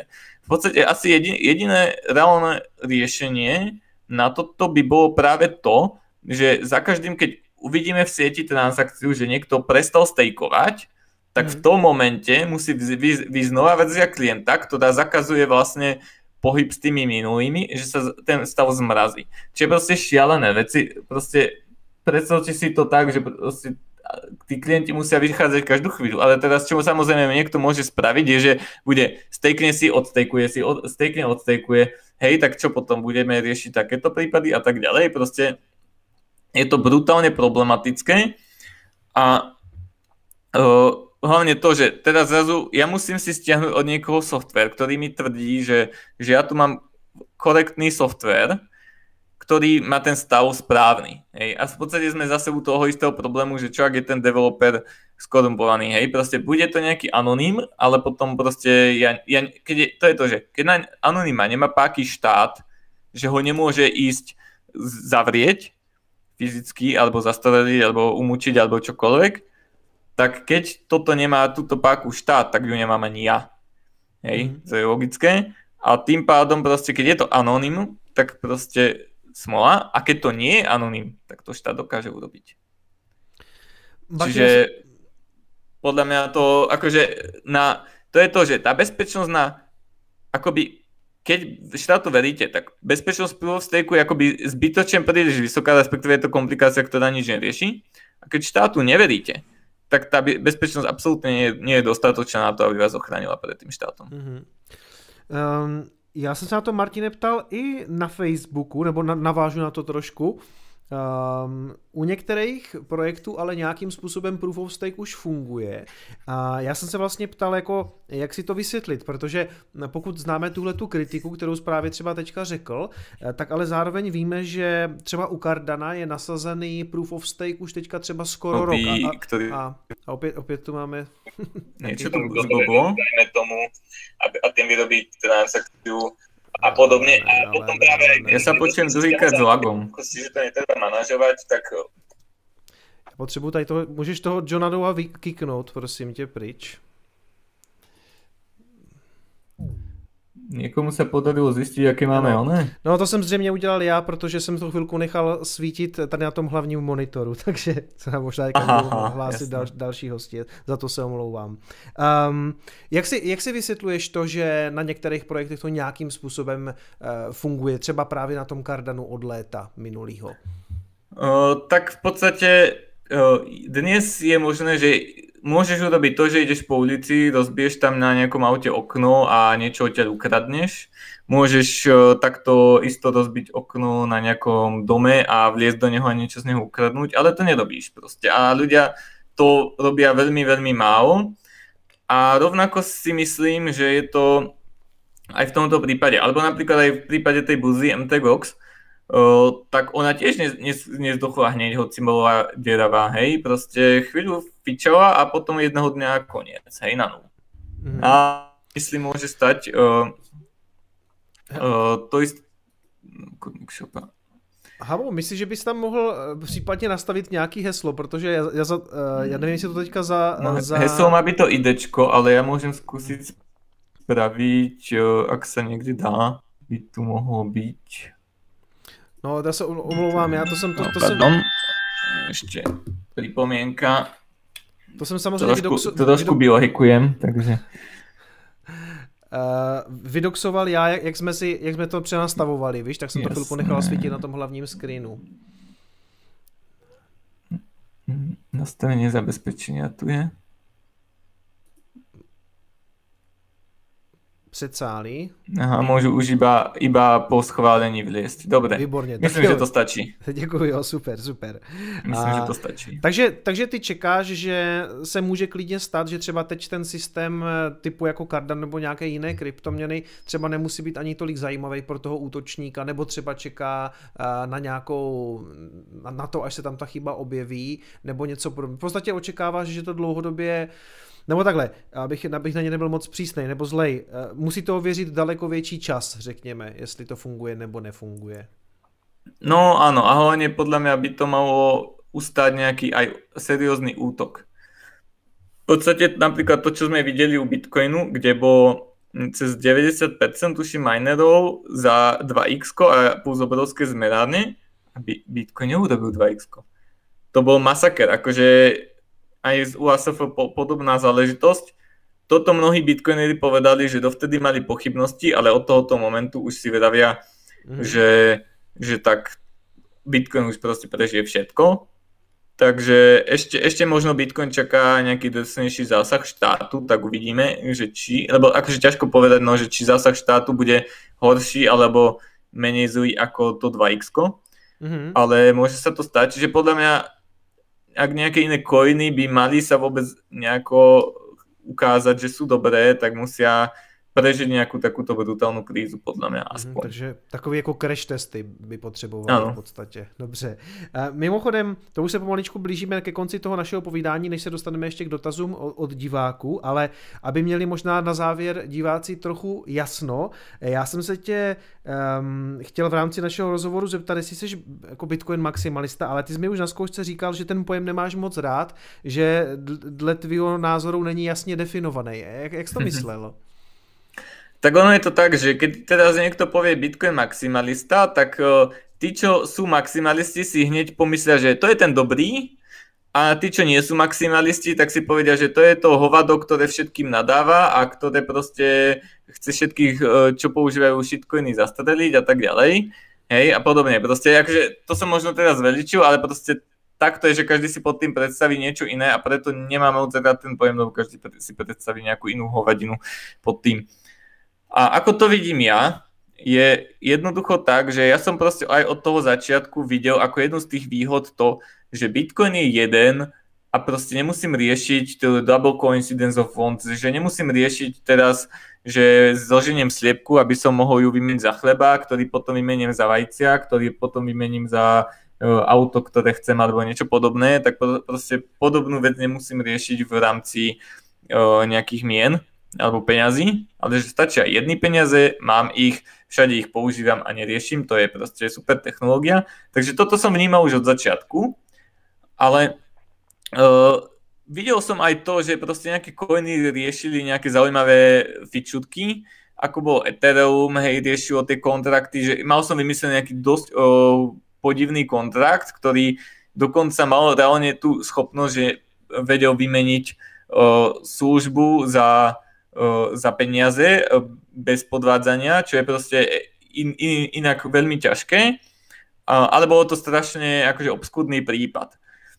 Potom videl som, že áno, Monero sa nejako snaží zaujímavým spôsobom riešiť súkromie, ten Zero Coin v podstate vtedy ešte riešil tiež nejako zaujímavé súkromie. Ja bral som to tak, že on zaujímavé, že pristupujú k tomu inak, aj keď vždy som si vravel, že kutník, ale mohli to spraviť nejak na Bitcoin, mohli sa o to pokúsiť, mohli skúsiť spraviť sidechain alebo niečo, že, že predsa len tá mena, proste bolo by oveľa jednoduchšie, nemusí to vymieňať proste s kadekým a rovno proste poslať to, to, to, tú základnú menu. No len potom som začal vidieť, že tie proste ostatné coiny začali sa ako zvrhávať. Na Ethereum sa z toho proste stalo brutálne kasíno, ale ono je hlavne aj akože fundamentálne technologicky strašne zle navrhnuté. Napríklad ten DAO hack, čo inak teraz akože dosť často chcú Etheroví propagátori zadupávať do zeme. Proste na, DAO, na Ethereum bol brutálny hack, kde proste ukradli neviem koľko miliónov, proste to, to bolo neuveriteľné. A vtedy jednak Ethereum vrátilo späť históriu, čo je proste kvôli tomu, že to nebolo, že všetkým ukradli, hej, to bolo, že proste nejakej skupine, ktorá do toho šla, ukradli, ale čo si treba uvedomiť, je, že vôbec ten návrh Ethera technologicky viedol k vysokej pravdepodobnosti, že sa toto stane. Lebo Bitcoin má tiež svoje smart kontrakty, ale tam sa takéto veci veľmi nestávajú. Hej, čiže uh, je to niekde úplne inde a ten návrh teda k tomu v kuse vedie. Dokonca ešte, ešte zaujímavejší možno bol ten s tým multisigom. Multisig by mala byť strašne primitívna hlúposť, ktorá proste jednoducho funguje, nie je tam nič čo vymýšľať, hej. Uh, je to jednoduché počítadlo, nejaké overovania podpisov, proste jednoduchá vec. Oni tam urobili chybu, ale teraz si treba uvedomiť, že tú chybu v ňom urobili autory samotného toho programovacieho jazyka. Čiže ak mhm. ani oni nedokázali to zabezpečiť, tak to je proste obrovská, obrovské zlyhanie podľa mňa teda a proste technologicky je to tiež na veľmi, veľmi zlej úrovni. A keby sa malo nejaká akože väčšia sila smart kontraktov dostať do Bitcoinu, tak by malo oveľa väčší zmysel to rovno proste od, spraviť od nuly a spraviť to poriadne, lebo proste to, čo Ethereum predvedol, je úplná katastrofa. No a potom si treba ešte uvedomiť jednu vec, že to, to, som vôbec povedal projekty, ktoré sú akože celkom zaujímavé. Jo, Monero má ešte jednu ďalšiu vec, ktorú, o ktorej sa veľa nehovorí. Ten Monero má viacero nevýhody určitých, ale jedna, o ktorej sa nehovorí, je to, že určité informácie, ktoré ono skladuje v chaine, sa budú musieť skladovať na veky vekov. Proste to sa nedá prúnuť. Proste určité informácie vždy budú musieť byť, lebo v momente, keď ich vyhodíte, tak sa bude dať double spendovať nad Monerom. A to je proste brutálna nevýhoda. A to isté má aj Zcash, inak kvôli to, práve tá anonimita to akoby spôsobuje, hej, alebo proste mm, vedie to k tomu, ten dizajn, hej. O, takže to je podľa mňa akože tiež ako dosť veľký prúser Monera. Plus, keby Monero malo toľko používateľov, čo Bitcoin, tak by sa overoval o, ako niekoľkonásobne dlhšie, zložitejšie, o, oveľa menej nódov by malo, tie transakcie by boli drahšie a tak ďalej. Proste bolo byť na tom oveľa horšie. Takže to sú akože tiež ďalšie akože chyby, o ktorých radí mnohí fanúšikovia mlčia a proste to akože ja ne, netvrdím, že Monero dočasne alebo Ethereum dočasne, ak máte nejaký zaujímavý kont, tak nemôže fungovať alebo nemôže byť na niečo dobré. Podľa mňa môže, ale si treba uvedomiť, že dlhodobo to asi veľmi neprežije. A tu si treba uvedomiť, že na čo to kupujete alebo že na čo to máte. Hej, že častokrát je to o tom, predstavte si, že chcete si, od, chcete si kúpiť bicykel, stretnete týpka, ktorý vám ukazuje bicykel, ktorý presne vyzerá úplne ako to, čo chcete, že proste má všetky tie parametre, ale z nejakého divného dôvodu ten človek vraví, že to je motorka. Akože je to divné, ale pokiaľ to akože nezoženiete inde, tak v podstate prečo si to nekúpiť, hej? Čiže takto ja vnímam tie iné coiny, že oni sa snažia hovoriť holy doly, nejaké niečo, čo nie je, ale ak náhodou máte naozaj ten use case, že naozaj to máte ako použiť, tak v podstate prečo nie, ak, ale musíte vedieť proste, že áno, má to tieto parametre, ja viem, že teraz napríklad obetujem určitú formu bezpečnosti za to, že získam niečo iné, fajn, ale treba o tom vedieť. To je čas jedna. Čiže ja napríklad tiež si nemyslím, že by ľudia, ktorí používajú iné coiny ako Bitcoin, mali byť nejak rozstrieľaní alebo proste štátom chytaní, ako niektorí proste už to idú do extrému, že si myslia, že niečo také si maximalisti myslia. A ani veľmi, akože, no je to také, že niekedy, niekedy samozrejme, keď ma niečo vytočí, tak dám aj nejaké drsnejšie uh, reči na tých ľudí, čo to používajú, ale v podstate skôr som proti tým, čo to propagujú. Akoby, že kritizujem jednak tých ľudí, čo to propagujú a dva, kritizujem ten projekt ako taký, že má proste veľké technické chyby alebo podobne. A e, keď ho teda e, kritizujem, tak e, proste vidím, kde sú tie problémy. A čo si treba uvedomiť je, že ako som spomínal, že ja som od 2011 v podstate o Bitcoine vedel, začal som sa reálne zaujímať až proste od nejakých 13, 2012-13 nejak tak. A vtedy viem, že apríl 2013 bola tá cypretská kauza, to už bude zhruba aj výročie, hej, teraz niekedy. O, takže vtedy ma to tak ešte viac zaujalo, by som povedal, ale už aj dovtedy som niečo akože sledoval. O, no a odvtedy, viete, koľko tých shitcoinov bolo? Ja to ani spočítať neviem, bolo ich strašne veľa. Kto teraz vie, čo je to Peercoin? Kto teraz vie, čo je to sex coin? Áno, aj taký coin kedysi bol, iba kvôli takému veľmi, uh, jak to nazvať, špeciálnemu názvu si ho pamätám a plus mám ešte vybavené, že raz prišiel jeden chlapík do Progress baru a vravil, že akurát sa to oplatilo ťažiť, takže si pamätám. Kto si to pamätá? Kto vie o tom, čo to je? Na koľkej priečke je teraz? A čo vlastne nám priniesol takýto coin? Hej, čo nám priniesol ten coin? Nič. Nie je tu s nami Proste ja, a ja som to videl, ja som tých coinov videl milióny, proste ak všetky, no zo začiatku hlavne, hej, som pozeral, že dobre, tu je white paper, pozriem si tu, o čom to je, čo, čo to, proste, čo to rieši, nechápem. A takto akože keď som si, to je proste štatisticky som zistil, že pravdepodobnosť, že tam bude niečo zmysluplné, je proste extrémne nízka. Že ono, aj keby bol nejaký iný coin, tak mne sa vlastne neoplatí na to míňať svoj čas, lebo proste dobre, možno s nejakou pravdepodobnosťou, takto keď to vidím, že dobre, Bitcoin má zmysel, tých coinov je nejakých tisíc, e, teda 2000 možno, ak budem veľmi štedrý, tak v Monero vidím zmysel, tak dajme tomu, že jedno promile je pravdepodobnosť, že bude ten coin zmysluplný, hej? Mm. Čiže s jedným promile pravdepodobnosti a miniem čas na to, že to bude zmysluplný a plus ešte to zároveň musí znamenať to, že ostatní ľudia v ním vidia, že je zmysluplný a že bude mať zmysel a to znamená, že ten, ten zisk toho by musel byť extrémne enormný, ale hlavne ja neviem ani dopredu povedať, lebo môže byť projekt, ktorý bude síce zmysluplný, ale zisk bude taký, že no, bude to tak dva, dvojnásobok Bitcoinu, tak to proste stále nestačí. Takže no. sa to neoplatí jednoducho.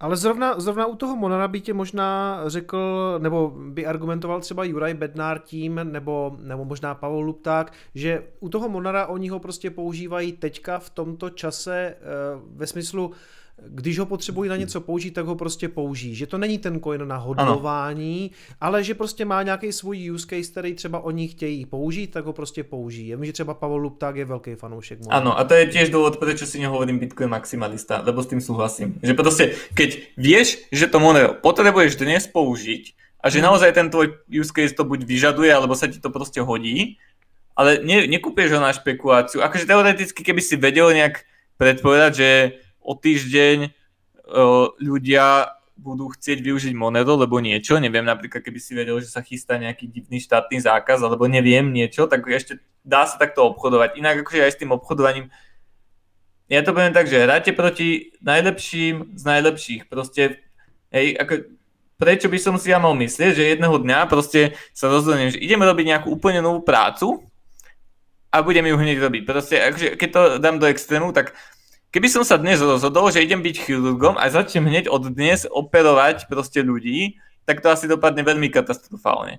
Ale ľudia si myslia, že môžu takto tradovať, hej, že proste dnes sa rozhodnem tradovať a idem tradovať a že budem lepší ako tí všetci najväčší experti, naj, najväčší profesionáli, ktorí už sú dlho v tom tradingu, ktorí už majú vychytané veci. Neviem, pre mňa je to nerealistické. Čiže proste na trading je to podľa mňa absolútne nezmysel. Akože ak sa niekto rozhodne, že idem sa venovať tradingu, celý život tomu idem zasvetiť, 24-7, alebo teda nie, nie 24-7, ale 16-7 alebo tak, tak jak to on Weiss, on proste možno ani nespáva poriadne, ja neviem koľko on, hej, akože to som dal príklad tých traderov kopa, ktorý proste, to nie je také, že trader, že a, dve hodinky si potradujem a potom sa flákam, hej, to sa nedá, proste ten trader musí rovnako veľa času, ak nie viac, proste stráviť na tom, aby to študoval, analyzoval a tak ďalej. Čiže mm. ak z toho chcete mať full-time job, kľudne chodte do toho, venujte tomu čas, naštudujte si to, jasné, super a možno dokážete uhádnuť, že kto kedy si aký shitcoin uh, kúpi v budúcnosti, na základe toho nakúpiť, kedy ho predá, super, akože. Keď to niekto dokáže, tak fajn, ale proste treba si aj mať na pamäti to, že vždy ten graf treba porovnávať voči Bitcoin, voči Fiatu, to nemá zmysel, Bitcoin sú tie práve peniaze, proste Fiatu si človek natlačí koľko chce a tie grafy vám zmení ako chce, hej. Čiže mm. je nezmysel to porovnávať voči Fiatu. Takže z tohto hľadiska, keď viem, čo robím, viem, že proste teraz sa mi hodí tento coin, tak ho použijem teraz, ale proste viem, že keď ho budem dlho držať, tak je na tom riziko. Alebo možno som ochotný, že dobre, tak možno stratím 100 eur v Monere, ale nebudem musieť hore dole posúvať dobre, môže to byť, ale proste musím vedieť o tom, hej, že, že čo sa mm-hmm. deje. Mhm. A napríklad aj v paralelnej polis, akože je pravda síce, že má to dosť vytačov, že sme ľuďom ukazovali Litecoin, lebo to bolo tiež ďalší obzor, že zrazu tí ľudia sotva vedia, čo je Bitcoin a ešte na nich tlačíme Litecoin, takže to bolo tiež dosť negatívne. To bola jedna z tých motivácií, prečo som chcel Lightning. Takže tu som riešil tieto veci.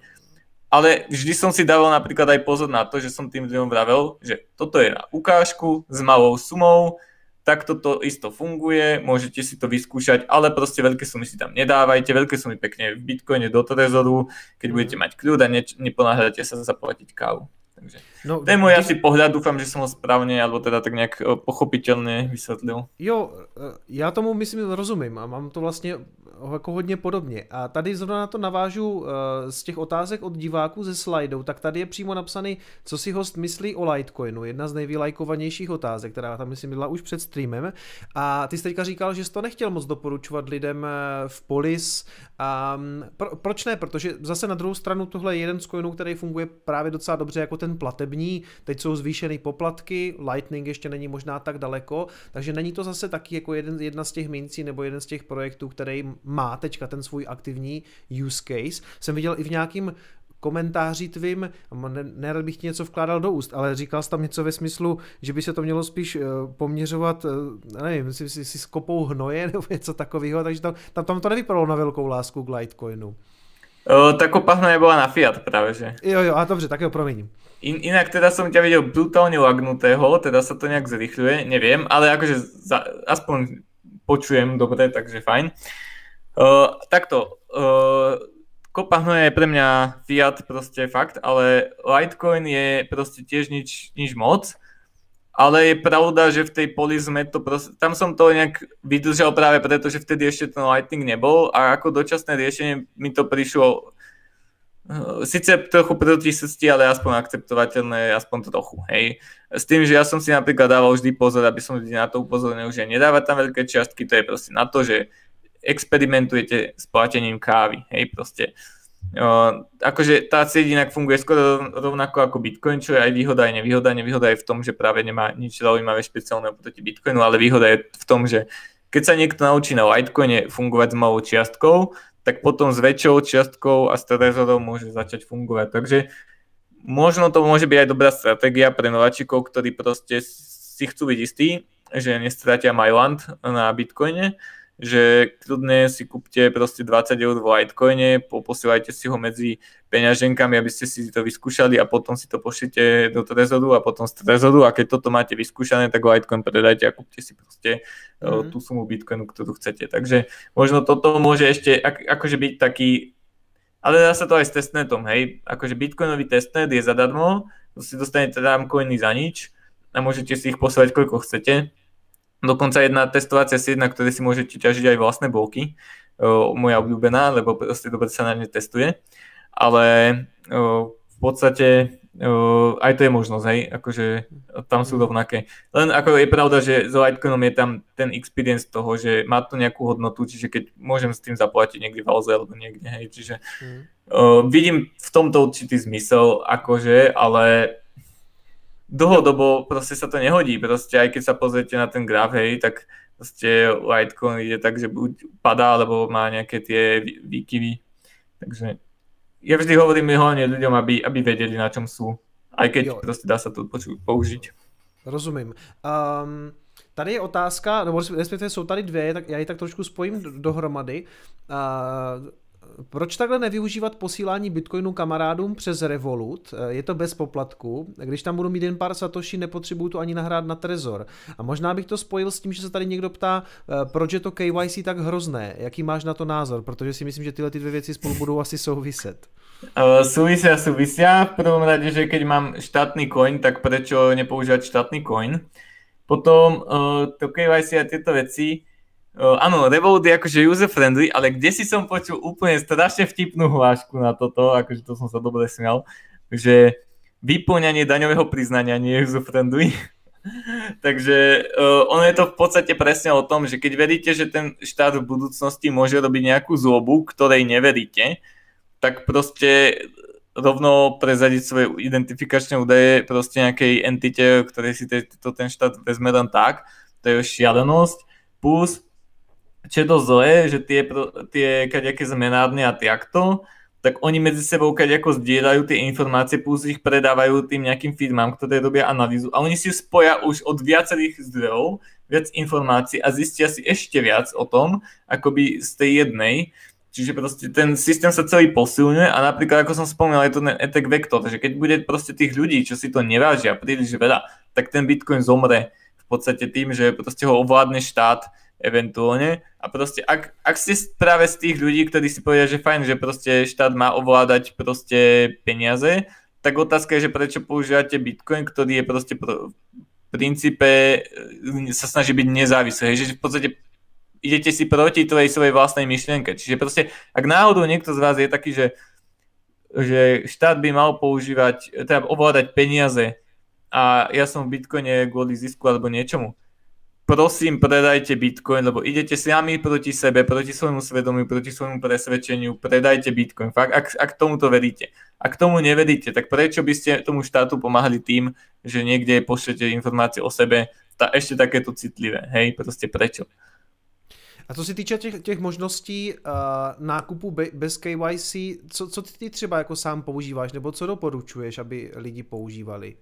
Tak moja top číslo jedna obľúbená metóda je samozrejme atm -ko. Bohužiaľ už teraz majú limity, aké majú, ale proste akože reálne, aby, aby ten limit niekomu robil problém, tak musí zarábať strašne veľa peňazí mesačne, hej, lebo proste naj, najlepší je to použitie Bitcoinu v súčasnosti je to šetrenie, hej, príde mi výplata, z nej časť si odložím do Bitcoinu a tá časť je proste pre druhú väčšinu populácie menej ako ten limit, ktorý je na tom atm. Takže pod, za mňa dobré. Uh, a toto je proste podľa mňa číslo jedna, keď nie, niekde môžete použiť uh, atm anonymné, tak použite toto. Hneď za tým je, keď máte proste nejakého kamaráta alebo proste niekoho, od koho viete, že si môžete kúpiť alebo predať, ktorému dôverujete a môžete si to vymeniť za cash osobne. Uh, a potom, keď aj to, toto zlyhá, tak to je to, že ja som vždy bol v prvých týchto dvoch možnostiach. V minulosti ešte pred pádom MTGOXu som kedysi niečo kúpil na MTGOXe a potom som to hneď minul, lebo som si myslel, že Bitcoin sa má používať na transakcie. Akože má eventuálne, ale nie vtedy. Hej, to proste one, mal som tomu samozrejme na MTGOXe, lebo som, našťastie som pochopil ten zmysel dať si to preč. Uh, takže to bol jediný raz, kedy som vôbec použil niečo iné ako tieto dva princípy. Ale keby som teraz nemohol použiť tieto dva, tak by som určite riešil buď to, že z, buď so známymi kamarátmi cez účet, aj keď je to, je to v podstate tiež také, že nejakú informáciu sa ten štát dozvie, ale je pravda, že ak by v budúcnosti bol nejaký taký veľmi zlý, zlý, zlý režim, tak by tie údaje asi celkom nevedel, že od čo sú, že nevedel by, či som niekomu vrátil čo mu dlžím za jedlo, alebo proste som od neho kúpil bitcoiny. No a ale keď aj toto zlyhá, tak potom je BISK hneď najlepší podľa mňa, lebo tam sa dá nájsť takáto protistrana v podstate celosvetovo a v podstate aj nejakým spôsobom anonymne do nejakej miery alebo proste ochránenie a má tú istú vlastnosť ako to, to že s kamarátom cez účet a neviem, akože osobne by som sa fakt týmito KYC buď nám snažil vyhýbať. MTGOX našťastie vtedy tiež nemal KYC, ale aj tak som to predal, takže je to jedno. Uh, uh, teda nie, že predal, ja som si za to kúpil nejaké úplne somariny, bože, keby, keby som ja vedel. Uh, takže tak. Tady tady se Anonym ptá, eh, kde všude se dá pomocí Lightningu platit, že, um, nebo respektive, jestli ty máš třeba nějaký místa, by mě zajímalo osobně, kde, kde to jako používáš, protože nepočítejme třeba paralelní polis, nebo teda tady ještě píše, co mě nalákal na Blue Wallet a teď to musím někde utratit. Takže mm-hmm. jestli, jestli nám můžeš doporučit třeba nějaký služby nebo obchody, které sám používáš. Tak e, ten klasický je Bitrefill a e, dá sa to všelijako kombinovať, dá sa tam kúpiť zľavový kupón v podstate na strašne veľa vecí, e, čiže buď sa to dá urobiť tak, že doplatím trochu fiatu a trochu bitcoinu, alebo proste v niektorých prípadoch ten kupón sa dá použiť kompletne celý, takže to je fajn. Na Amazone napríklad sa dajú kúpať veci vďaka tomuto. Takže ten BTTFIL je super. Oni inak boli aj tí, ktorí prvý tie turbo kanály zaviedli, tak v tom, v tom si ich riadne vážim. To je pravda, že proste tak tomu pomohli tomu konceptu brutálne. A potom ešte máme samozrejme v, na stránke paralelnej polis taký zoznam Slovákov a Čechov, ktorí niečo predávajú, alebo teda predávajú za Lightning. Takže je to na paralelnapodis.github.io, ak si dobre pamätám, a tam je, že lomeno niečo, neviem už čo, ale to, to sa z tej stránky by sa tam malo dať doklikať. Čiže paralelnapodis.github.io, uh, tam je viacero teda merchantov, uh, takže uh, to mi tak napadá teda z hlavy, ale ako, to je to, že ja som skôr hodler, hej, čiže proste to je, pre mňa je to skôr o tom, že je to nejak náhodne, alebo proste tak, že s nejakými kamarátmi donate, donaty posielať a podobne, hej, čiže mm. ja to nemám až tak úplne zmapované, pravdepodobne sa tu nájde pár ľudí, ktorí vedia oveľa lepšie, že na ktorých všetkých miestach sa dá minúť Bitcoin. Já taky rád zmiňuji ten Bitrefil, protože ty ho můžeš skutečně jako skombinovat se spoustou těch slevových kuponů, kde já jsem tady taky říkal, že vlastně můžeš jít třeba vlastně tím způsobem můžeš zaplatit u nás na Alze, eh, i když tam zatím Lightning není nasazený, tak prostě můžeš použít ten kupon. Na MOL to myslím platí, je tam prostě Zalando, takže se i oblečeš za Lightning, takže je to takový jako, že ano, musíš projít přes nějaký slevový kupony, takže to není přímo, ale když chceš, tak tím prostě jako zaplatíš. Mimochodem tady se ještě anonym tá, jestli Lightning je bezpečný pro převody vyšších částek, jestli by se dneska třeba nebál použít do pro vyšší částky. Čo je to vyššia částka, alebo ako pre koho, ako kedy. To je to, že keď som otváral kanály, tak to pre mňa neboli vyššie čiastky, teda sa už trochu občas krabem po hlave, aj keď asi to ešte neúplne strašne zle so mnou. Takže závisí, že čo, hej, a proste, že otázka je, že čo sa stane, keď o to prídem, proste zhutí sa mi život a spácham vraždu od žiaľu, alebo proste, alebo si poviem, že kudník, no tak bude musieť viac makať, alebo, alebo si nemôžem dovodiť, jo, neviem, chodiť každý deň na pivo alebo niečo, hej, proste je to vždy na tom zvážení, že koho. Ako je pravda, že hoci je Lightning akoby v tej testovacej fázi podľa mňa ešte napríklad BTC Pacer má, myslím, že ešte stále ešte ho neodstránili, taký obrovský vodník, že je to ako beta, už ten vodník podľa mňa nie je relevantný a už ho odstráňujú, mali by v najbližšej release by už nemal byť taký obrovský. Stále tam bude nejaké pripomenutie, ale bude menšie. Čiže asi, asi tak sa na to cítim. To som vlastne ja uh, sám som na to otvoril issue, že, že akože pozrite už takýto obrovský vodník, že to je trochu mimo, že dajme tam menší. Takže mm. to, to, to bolo tak, tak to ja vnímam, hej, že proste ten vodník predtým bol akože, že fakt ten hashtag reckless, teraz to už je také, že už to nie je až, až taký obrovský vodník. On hlavne, čo to znamená, že presun vys- vysokých čiastok, lebo hlavne cez ten Lightning presun je zároveň držanie. Hej, v podstate nemá zmysel otvoriť kanál, presunúť a potom zavrieť. To je proste kravina. Hej, to rovno môžem otvoriť, teda rovno to môžem poslať cez chain, lebo je to o jednu transakciu menej a, o, a ešte aj jednoduchšia. Takže je to o tom, že držím v tých kanáloch nejakú čiastku skôr a otázka je, že akú čiastku som ochotný držať. Závisí od toho, ktorá je pre teba veľa a ako veľmi si trúfaš s tým, že si si zabezpečil svoje zariadenie. Inak, čo sa týka mobilných telefónov, tie sú všeobecne oveľa, oveľa lepšie zabezpečené ako počítače, čiže na mobilnom telefóne by som sa odvážil mať viac ako na klasickom počítači, ale potom ja napríklad nemám klasický, teda mám klasický počítač, ale nemám ho na ňom klasický operačný systém, mám tam asi to najbezpečnejšie dnes, čo je pod slnkom, čo, čo teda o, o čom viem. A tam tomu verím, že to je bezpečnejšie ako mobil. Hej. Volá sa to Cubes OS, kvečkom sa to píše, keby náhodou niekto chcel, ale je to proste úplne už Akože je to extrém, ale je to super bezpečné. To len tak, že keby náhodou niekto sa na to chcel pozrieť, ale, uh, ale nie je to taká vec, ktorú by som odporúčil proste svojej babičke, hej. Mm-hmm. Martine, čas se pomaličku nachylil, ale uh, uděláme teda, nebo respektive ještě bych zařadil jednu otázku, která Jasné, mě samotného eh, zajímá. Um, Dokážeš si host představit implementaci Lightning Network s Trezorem, jak například? Já bych chtěl tady zmínit, že něco takového Trezor plánuje, ale já taky přesně nevím, jak to bude vypadat, takže by mě zajímalo, dokážeš si to Martine nějak představit, jak to potom bude vypadat v tom Trezoru, nebo jak oni to budou integrovat? Podľa mňa je to veľmi zložité, lebo práve na to, že na, na každé prijatie by som musel pripojiť Trezor, možno by mohol byť bez, v tomto prípade bez pinu, že on sám vyhodnotí, že tá transakcia je bezpečná, ale vo výsledku ten Trezor sa sám online nepripojí, aby skontroloval chain, hej, čiže to je tiež také, ako, ale keď je pravda, že dá sa možno trochu spolahnúť na to, že ma niekto nebude chcieť okradnúť. O, takže z tohto hľadiska mi to až taký úplne zmysel nedáva.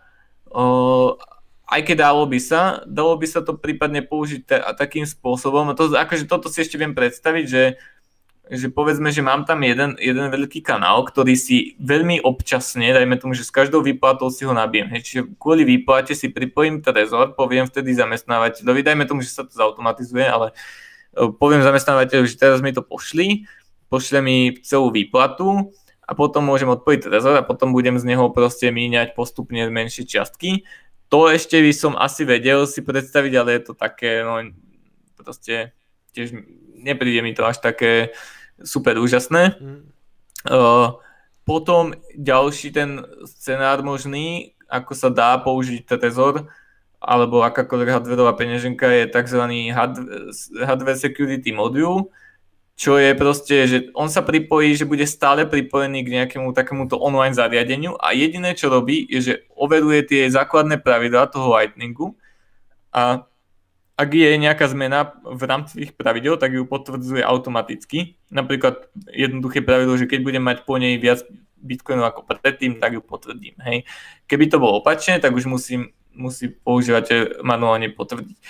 To by celkom dávalo zmysel, Akurát, že jedna vec je tá, že vôbec toto spraviť je o dosť zložitejšie ako s klasickým Bitcoinom, lebo zase treba napríklad dosiahnuť to, aby ten Trezor, ten starý stav, ten v minulosti ne, nezverejnil.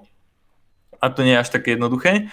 Plus treba vedieť napríklad dokázať, že v chaine je nejaká transakcia, ktorá sa potvrdila alebo nepotvrdila a tak ďalej. Proste je tam, je tam veľa takýchto hlúpých vecí, ktoré sa možno dajú nejako ešte do toho do, dotlačiť, áno, ale potom je tam ďalší problém. Predstavte si, že mám Trezor na svojom novode, proste, ktorý mi beží doma a teraz som, neviem, v Berlíne na Lightningovej konferencii a chcem zaplatiť za Lightning a mne Trezor doma rozsvieti na displeji, že chcete naozaj zaplatiť. Proste, a ako to ja potvrdím, hej, keď mm. nie som doma, som v Berlíne Takže toto podľa mňa až tak celko mi nedáva zmysel, je to, je to možno na ten routing, ktorý je úplne pasívny. A skôr mi dáva osobne zmysel, ako použiť to ako dvojfaktorové zariadenie, ktoré použijem tak, že dajme tomu chodím s tým trezorom niekde a najmä tomu, že by som neveril svojmu počítaču, že ho môže mať zavírený, ale ten node, ktorý mám doma, je možno zabezpečený. Možno on má ten ďalší ešte jeden trezor, ktorý robí tie zabezpečenia a ten druhý trezor mu pošle ešte potvrdenie, že naozaj to chcem vykonať tú akciu. Čiže takto by sa to dalo, že aj keby som mal proste totálne zavierený počítač, tak uh, jedným telefonom akoby ovládam ten druhý a oni si tie správy bezpečne posielajú cez internet. To si viem predstaviť a to by malo pre mňa osobne najväčší zmysel. A ešte taká vlastne tá, e, skoro som aj zabudol, e, e, taká in, iná možnosť by bola, že tomu trezoru, ktorý má zapichnutý v node, dáš nejaký limit, že povie, že neviem, 100 tisíc satoshi deň nemôže minúť. Čiže to už je lepšie ako, ako nemať tam nič, ale stále, hej, keď ti proste, to je také blbé, vieš, že máš tých x, najmä máš milión satoshi na node a 100 tisíc to môžeš minúť a teraz by si potreboval, že 200, tak čo spravíš? Aj tak by sa ti zišlo mať ešte navyše ten jeden trezor, ktorému dáš ešte Môže to byť práve aj celkom user-friendly, hej, že povedzme, že tu chcem nejakú menšiu čiastku, tak ju rovno ten trezor na node potvrdí, ale zrazu ju chcem vyššiu, takže pripojte druhý trezor, pripojím si ho do o, počítača, potvrdím na ňom, že áno, súhlasím. Toto by podľa mňa malo celkom zmysel, bolo by to dosť bezpečné a, a nie, nemá to nejaké brutálne problémy s user friendliness, nie je to príliš bezpečné, že by to, že by to bolo akože niečo navyše, čo nerieši žiaden problém, takže tak, asi tento scenár je pre mňa taký naj, hmm. najrealistickejší z tohto pohledu. No já jsem samozřejmě zvědavý, jak tohle to dopadne, protože vím, že v Trezoru se, nebo v Satoshi Lab se něco takového chystá, akorát přesně nevím, jak ta implementace má vypadat, takže jsem zvědavý, jestli se toho letos dočkáme. Bude to zajímavé, já doufám, že i to nám pomůže, nebo eh, že i tomu obecně pomůže jako rozšíření Lightningu. Martine, já ti strašně moc děkuji za tvůj čas a doufám, že, že se někdy třeba potkáme osobně, dáme si spolu pivko. Jasné, ja sa teším, dúfam. Už mi to tá korona občas lezie na mozog, takže sa mi je dobre podosprávalo a ešte zostanem v čete určite. Dobře. Martin, takže... moc děkuju. Hezký večer. Sa. Měj se krásně, ahoj. Tak přátelé, to za námi, já se moc omlouvám za ty technické problémy, ale někdy to tak prostě je, no, někdy, někdy, někdy, někdy ten internet prostě, respektive někdy ty technologie nám úplně nepřejí.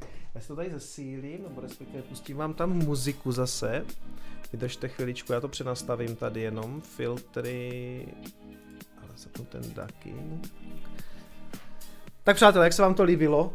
Doufám, že mi odpustíte eh, ten, ten technický nedostatek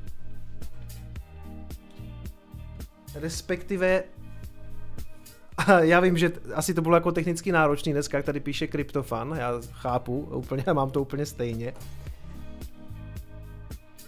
A vysvětlím vám to, jak to bylo technicky. My jsme se spojovali ve čtvrtek a, a řekněme, že Martin je v celku velký fanoušek open source technologií, takže já když jsem mu navrhl e, Zoom, tak ze Zoomu nebyl úplně nadšený a Zoom je něco, co já e, běžně používám pro spojování s hostama a on říkal, hele, Zoom prostě e, má nějaký jako ne, ne úplně dobrý, e, řekněme, renomé, co se týče bezpečnosti, abych radši použil jako Jitsi. A my jsme to ve čtvrtek zkoušeli a bylo to jako v pohodě a i jako obrazově, bylo to tak zhruba, jestli jste viděli, párkrát se to přeplo na docela slušnou kvalitu, bylo to v pohodě. Mělo to teda maličko jako e, i na té zkoušce jako maličko rozjetý zvuk s obrazem, a tady, když jsme to zahájili, tak jsem si říkal, že, že, že ten obraz je prostě jako velice, jak, no chvilkama to bylo hrozný, já se moc vám za to omlouvám, ale prostě hold to se někdy stane, no.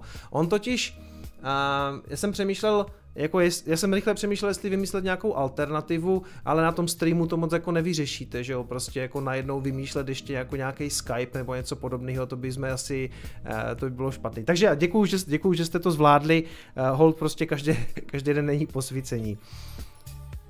Tady píše, tady Petr Bureš píše asi moc vytížený server Jitsi v neděli. O, to je dost možný, to je, to je dost možný. Já vím, že my jsme něco podobného řešili i eh, když tady byl Mario Havel a ti měli v, v poli snad nějaký svůj server, přes který to jelo a tam to tenkrát bylo v pohodě. Ale pravda je, že tohle je asi třetí, třetí můj případ, nebo třetí můj uh, čas, nebo prostě po třetí to bylo, co jsem použil Jitsi a dvakrát to bylo teda všelijaký, no. Napřed jsem byl pozvaný vlastně mm, Students for Liberty, tam jsem měl nějakou, ne přednášku, tam byl se mnou jako rozhovor, nebo vlastně já jsem tam měl takovou mini přednášku a toto tato spojení ode mě taky nebylo, nebylo nic moc, no, to prostě, ale možná je to jenom tím, že, možná je to jenom tím, že prostě ten Jitsi musí používat nějaký svůj, svůj server, nevím. Ono totiž, navíc já jsem to tady jako nejel, ono to jelo od Martina, Martin to nějakým způsobem manažoval, takže prostě možná a, příště budeme aspoň vědět, že máme zvolit nějaký server buď v Polis nebo něco jiného, ale to prostě, to, to hold jako bejvá.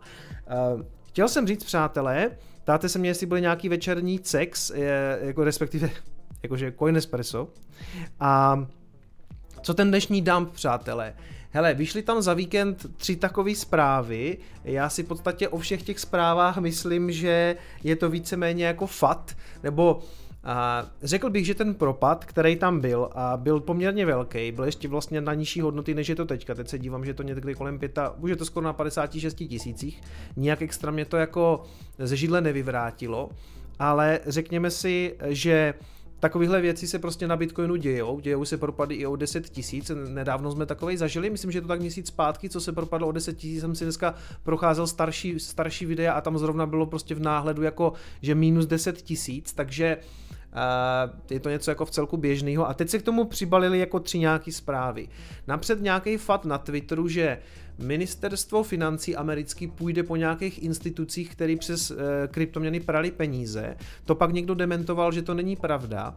Pak, že se propadl hash rate Bitcoinu, což, což pravda je, protože my jsme aktuálně ještě v sezóně, kdy nejedou, eh, nebo jedou jenom částečně vodní elektrárny, takže velká část té sítě aktuálně jede eh, na, uhelných, na, na uhlí, na uhelných elektrárnách. A tam bouchla, pokud vím, eh, v Číně nějaká továrna, teda nějaká elektrárna uhelná, nebo je tam prostě nějaký průser, je tam odstávka a tím pádem prostě spadl hash rate. Jenže psal to dneska i Larry Čermák na Twitteru, že to, co ukazují ty různé indikátory, jakože to třeba minus 40 nebo minus 50%, spíš jako nesedí, protože oni to počítají takovým jako složitým přepočtem, nebo vlastně, ne, vlastně nemoc sofistikovaným, a že on to odhaduje spíš jako, že odpadlo třeba tak 20% minerů, jo, takže, nebo respektive, že hash rate spadl uh, o 20%, že to nebude těch 45 až 40, možná 50%, co uvádí některé ty indikátory.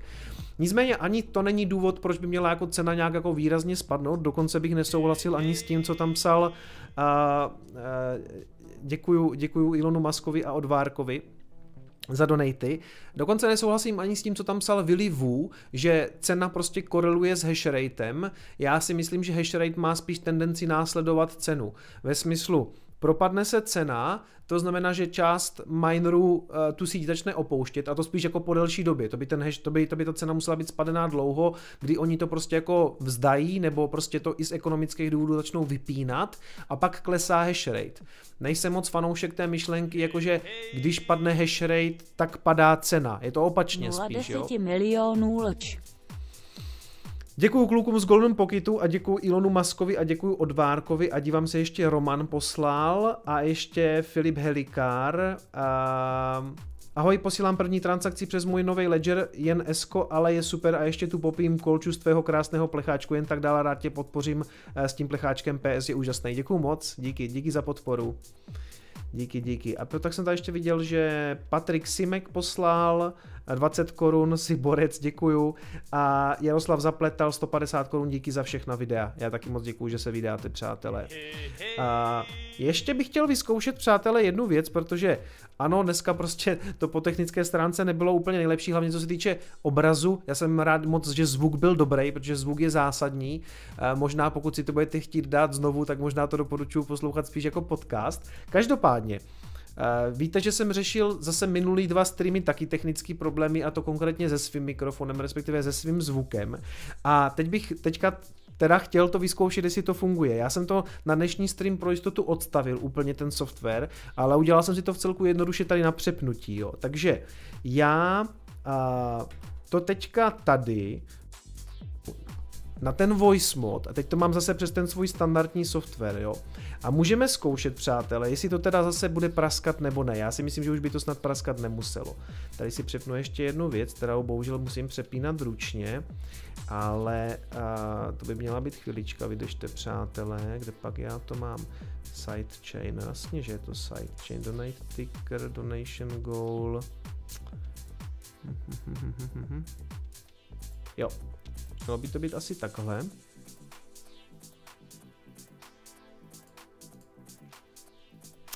Tak. Uh...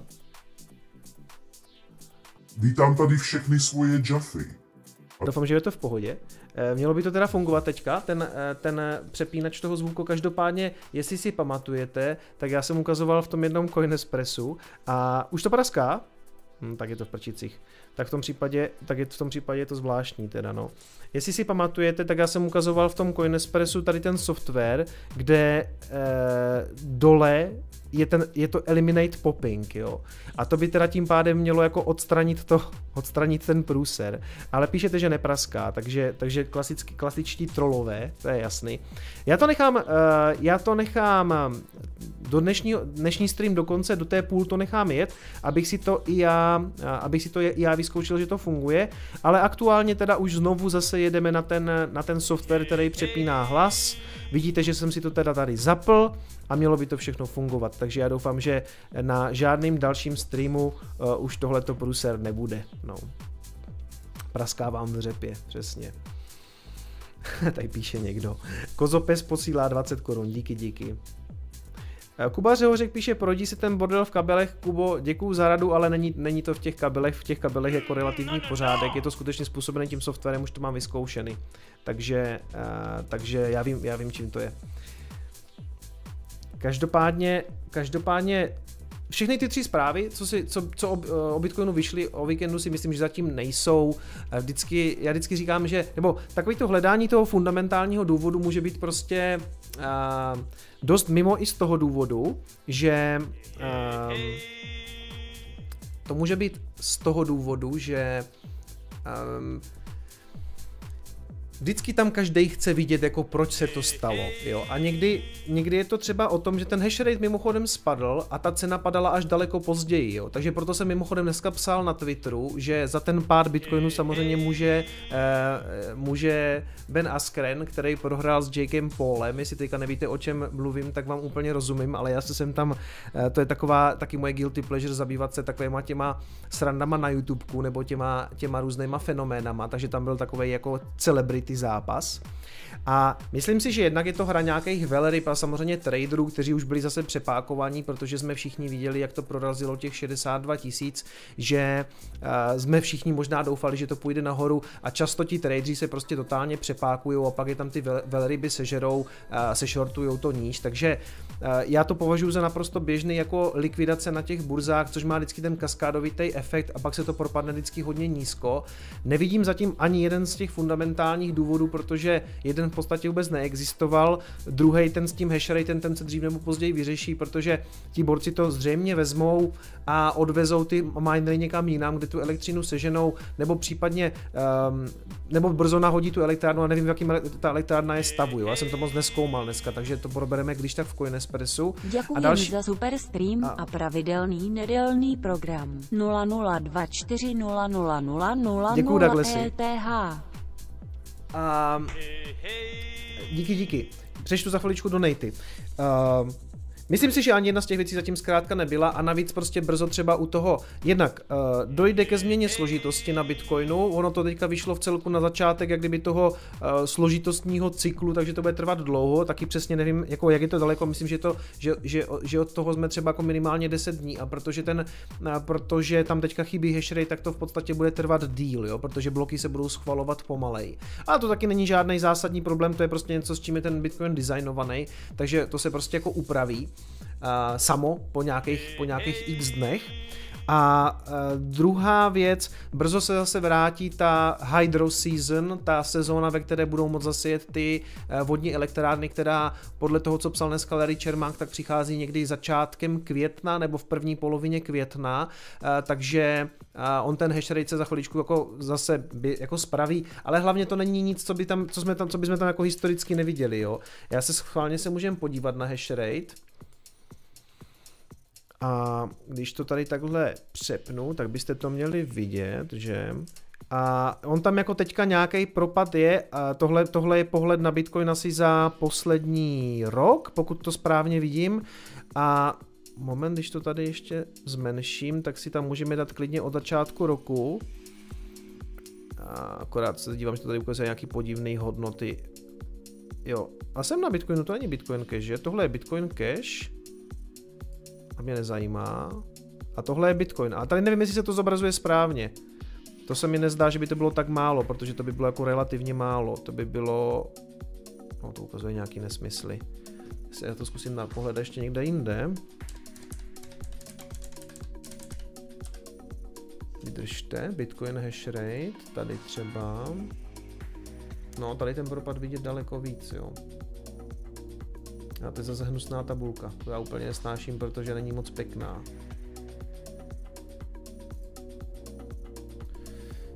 No a můžeme to tady, můžeme to zkusit.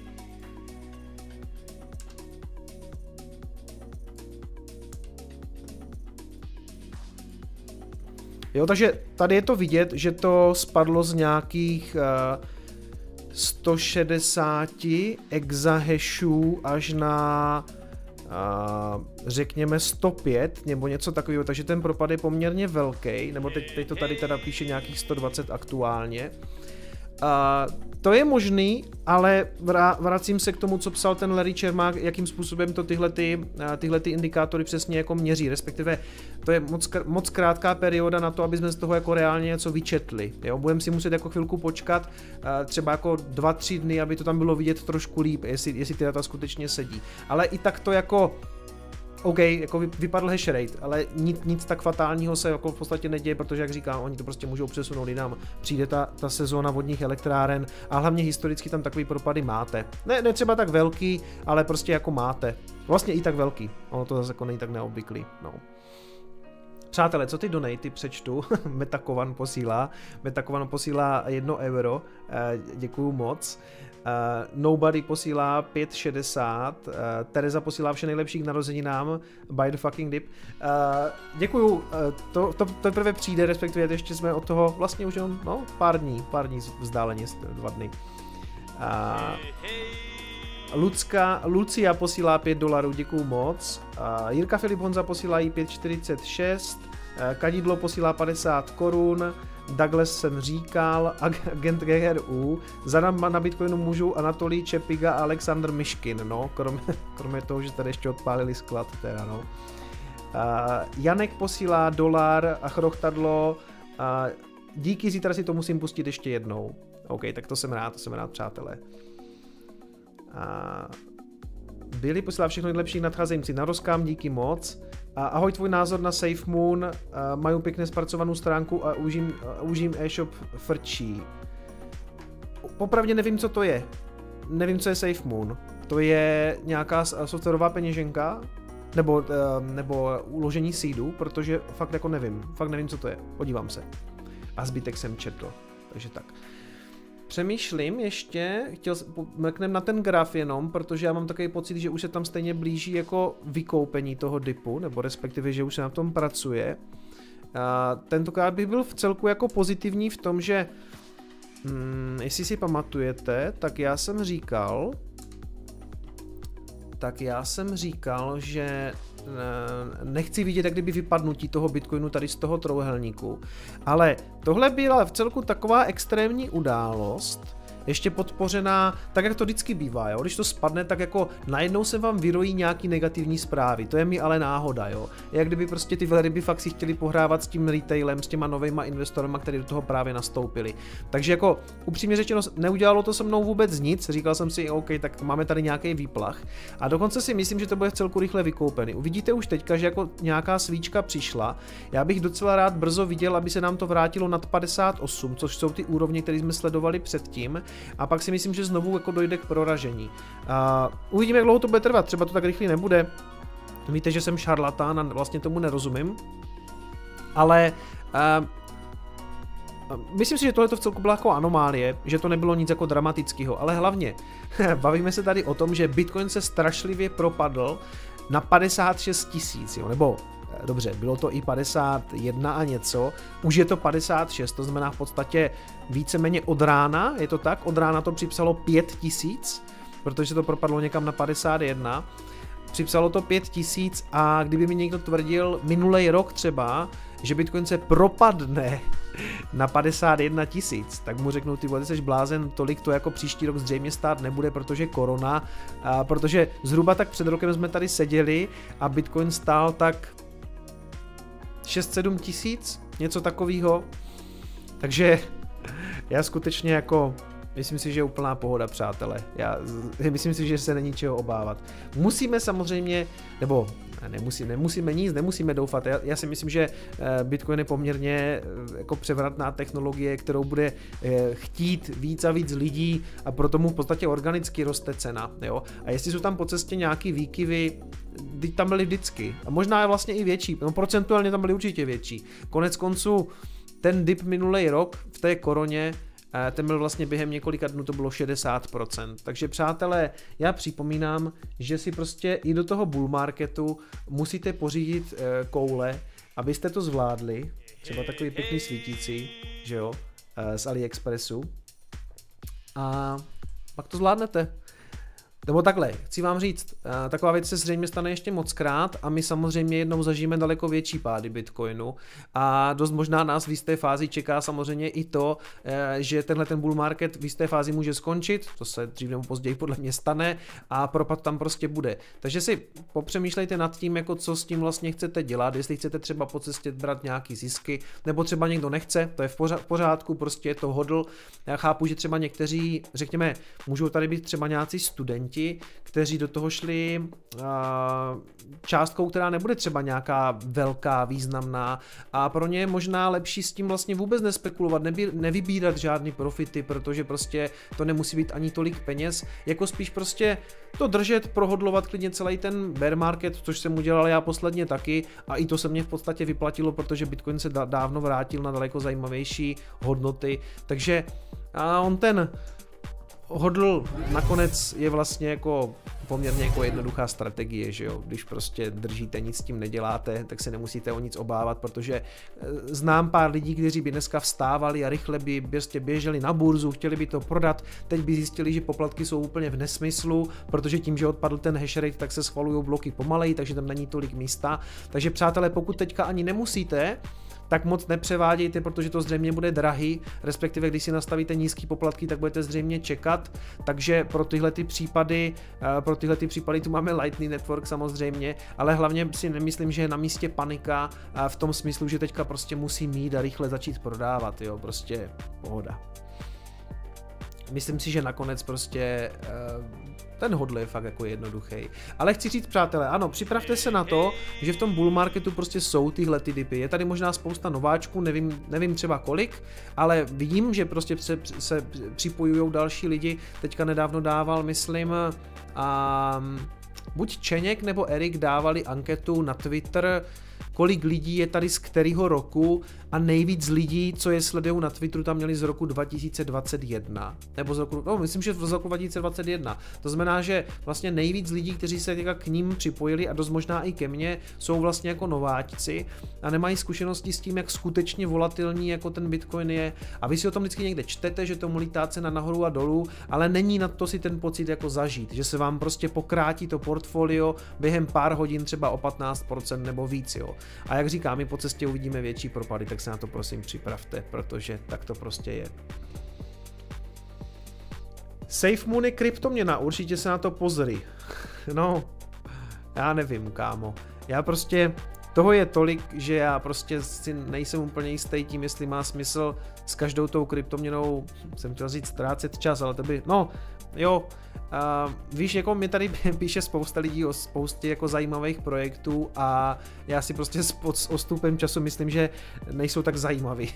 Jakože mě nejsou tak zajímavý, no, protože každý den něco vzniká, jako e, minulý rok třeba jsem nečekal, že by se mohly objevit e, jako třeba další smart chainy, už jsem tak měl pocit, že ten trh je poměrně přeexponovaný, že jo, Ethereum, Polkadot, e, Cardano, prostě svýho času si pamatuju, že ještě byl nějaký Icon, e, Zilika, o tom se taky mluvilo hodně, a najednou někdy na podzim tady začali psat lidi třeba Elrond, nevím, co to je.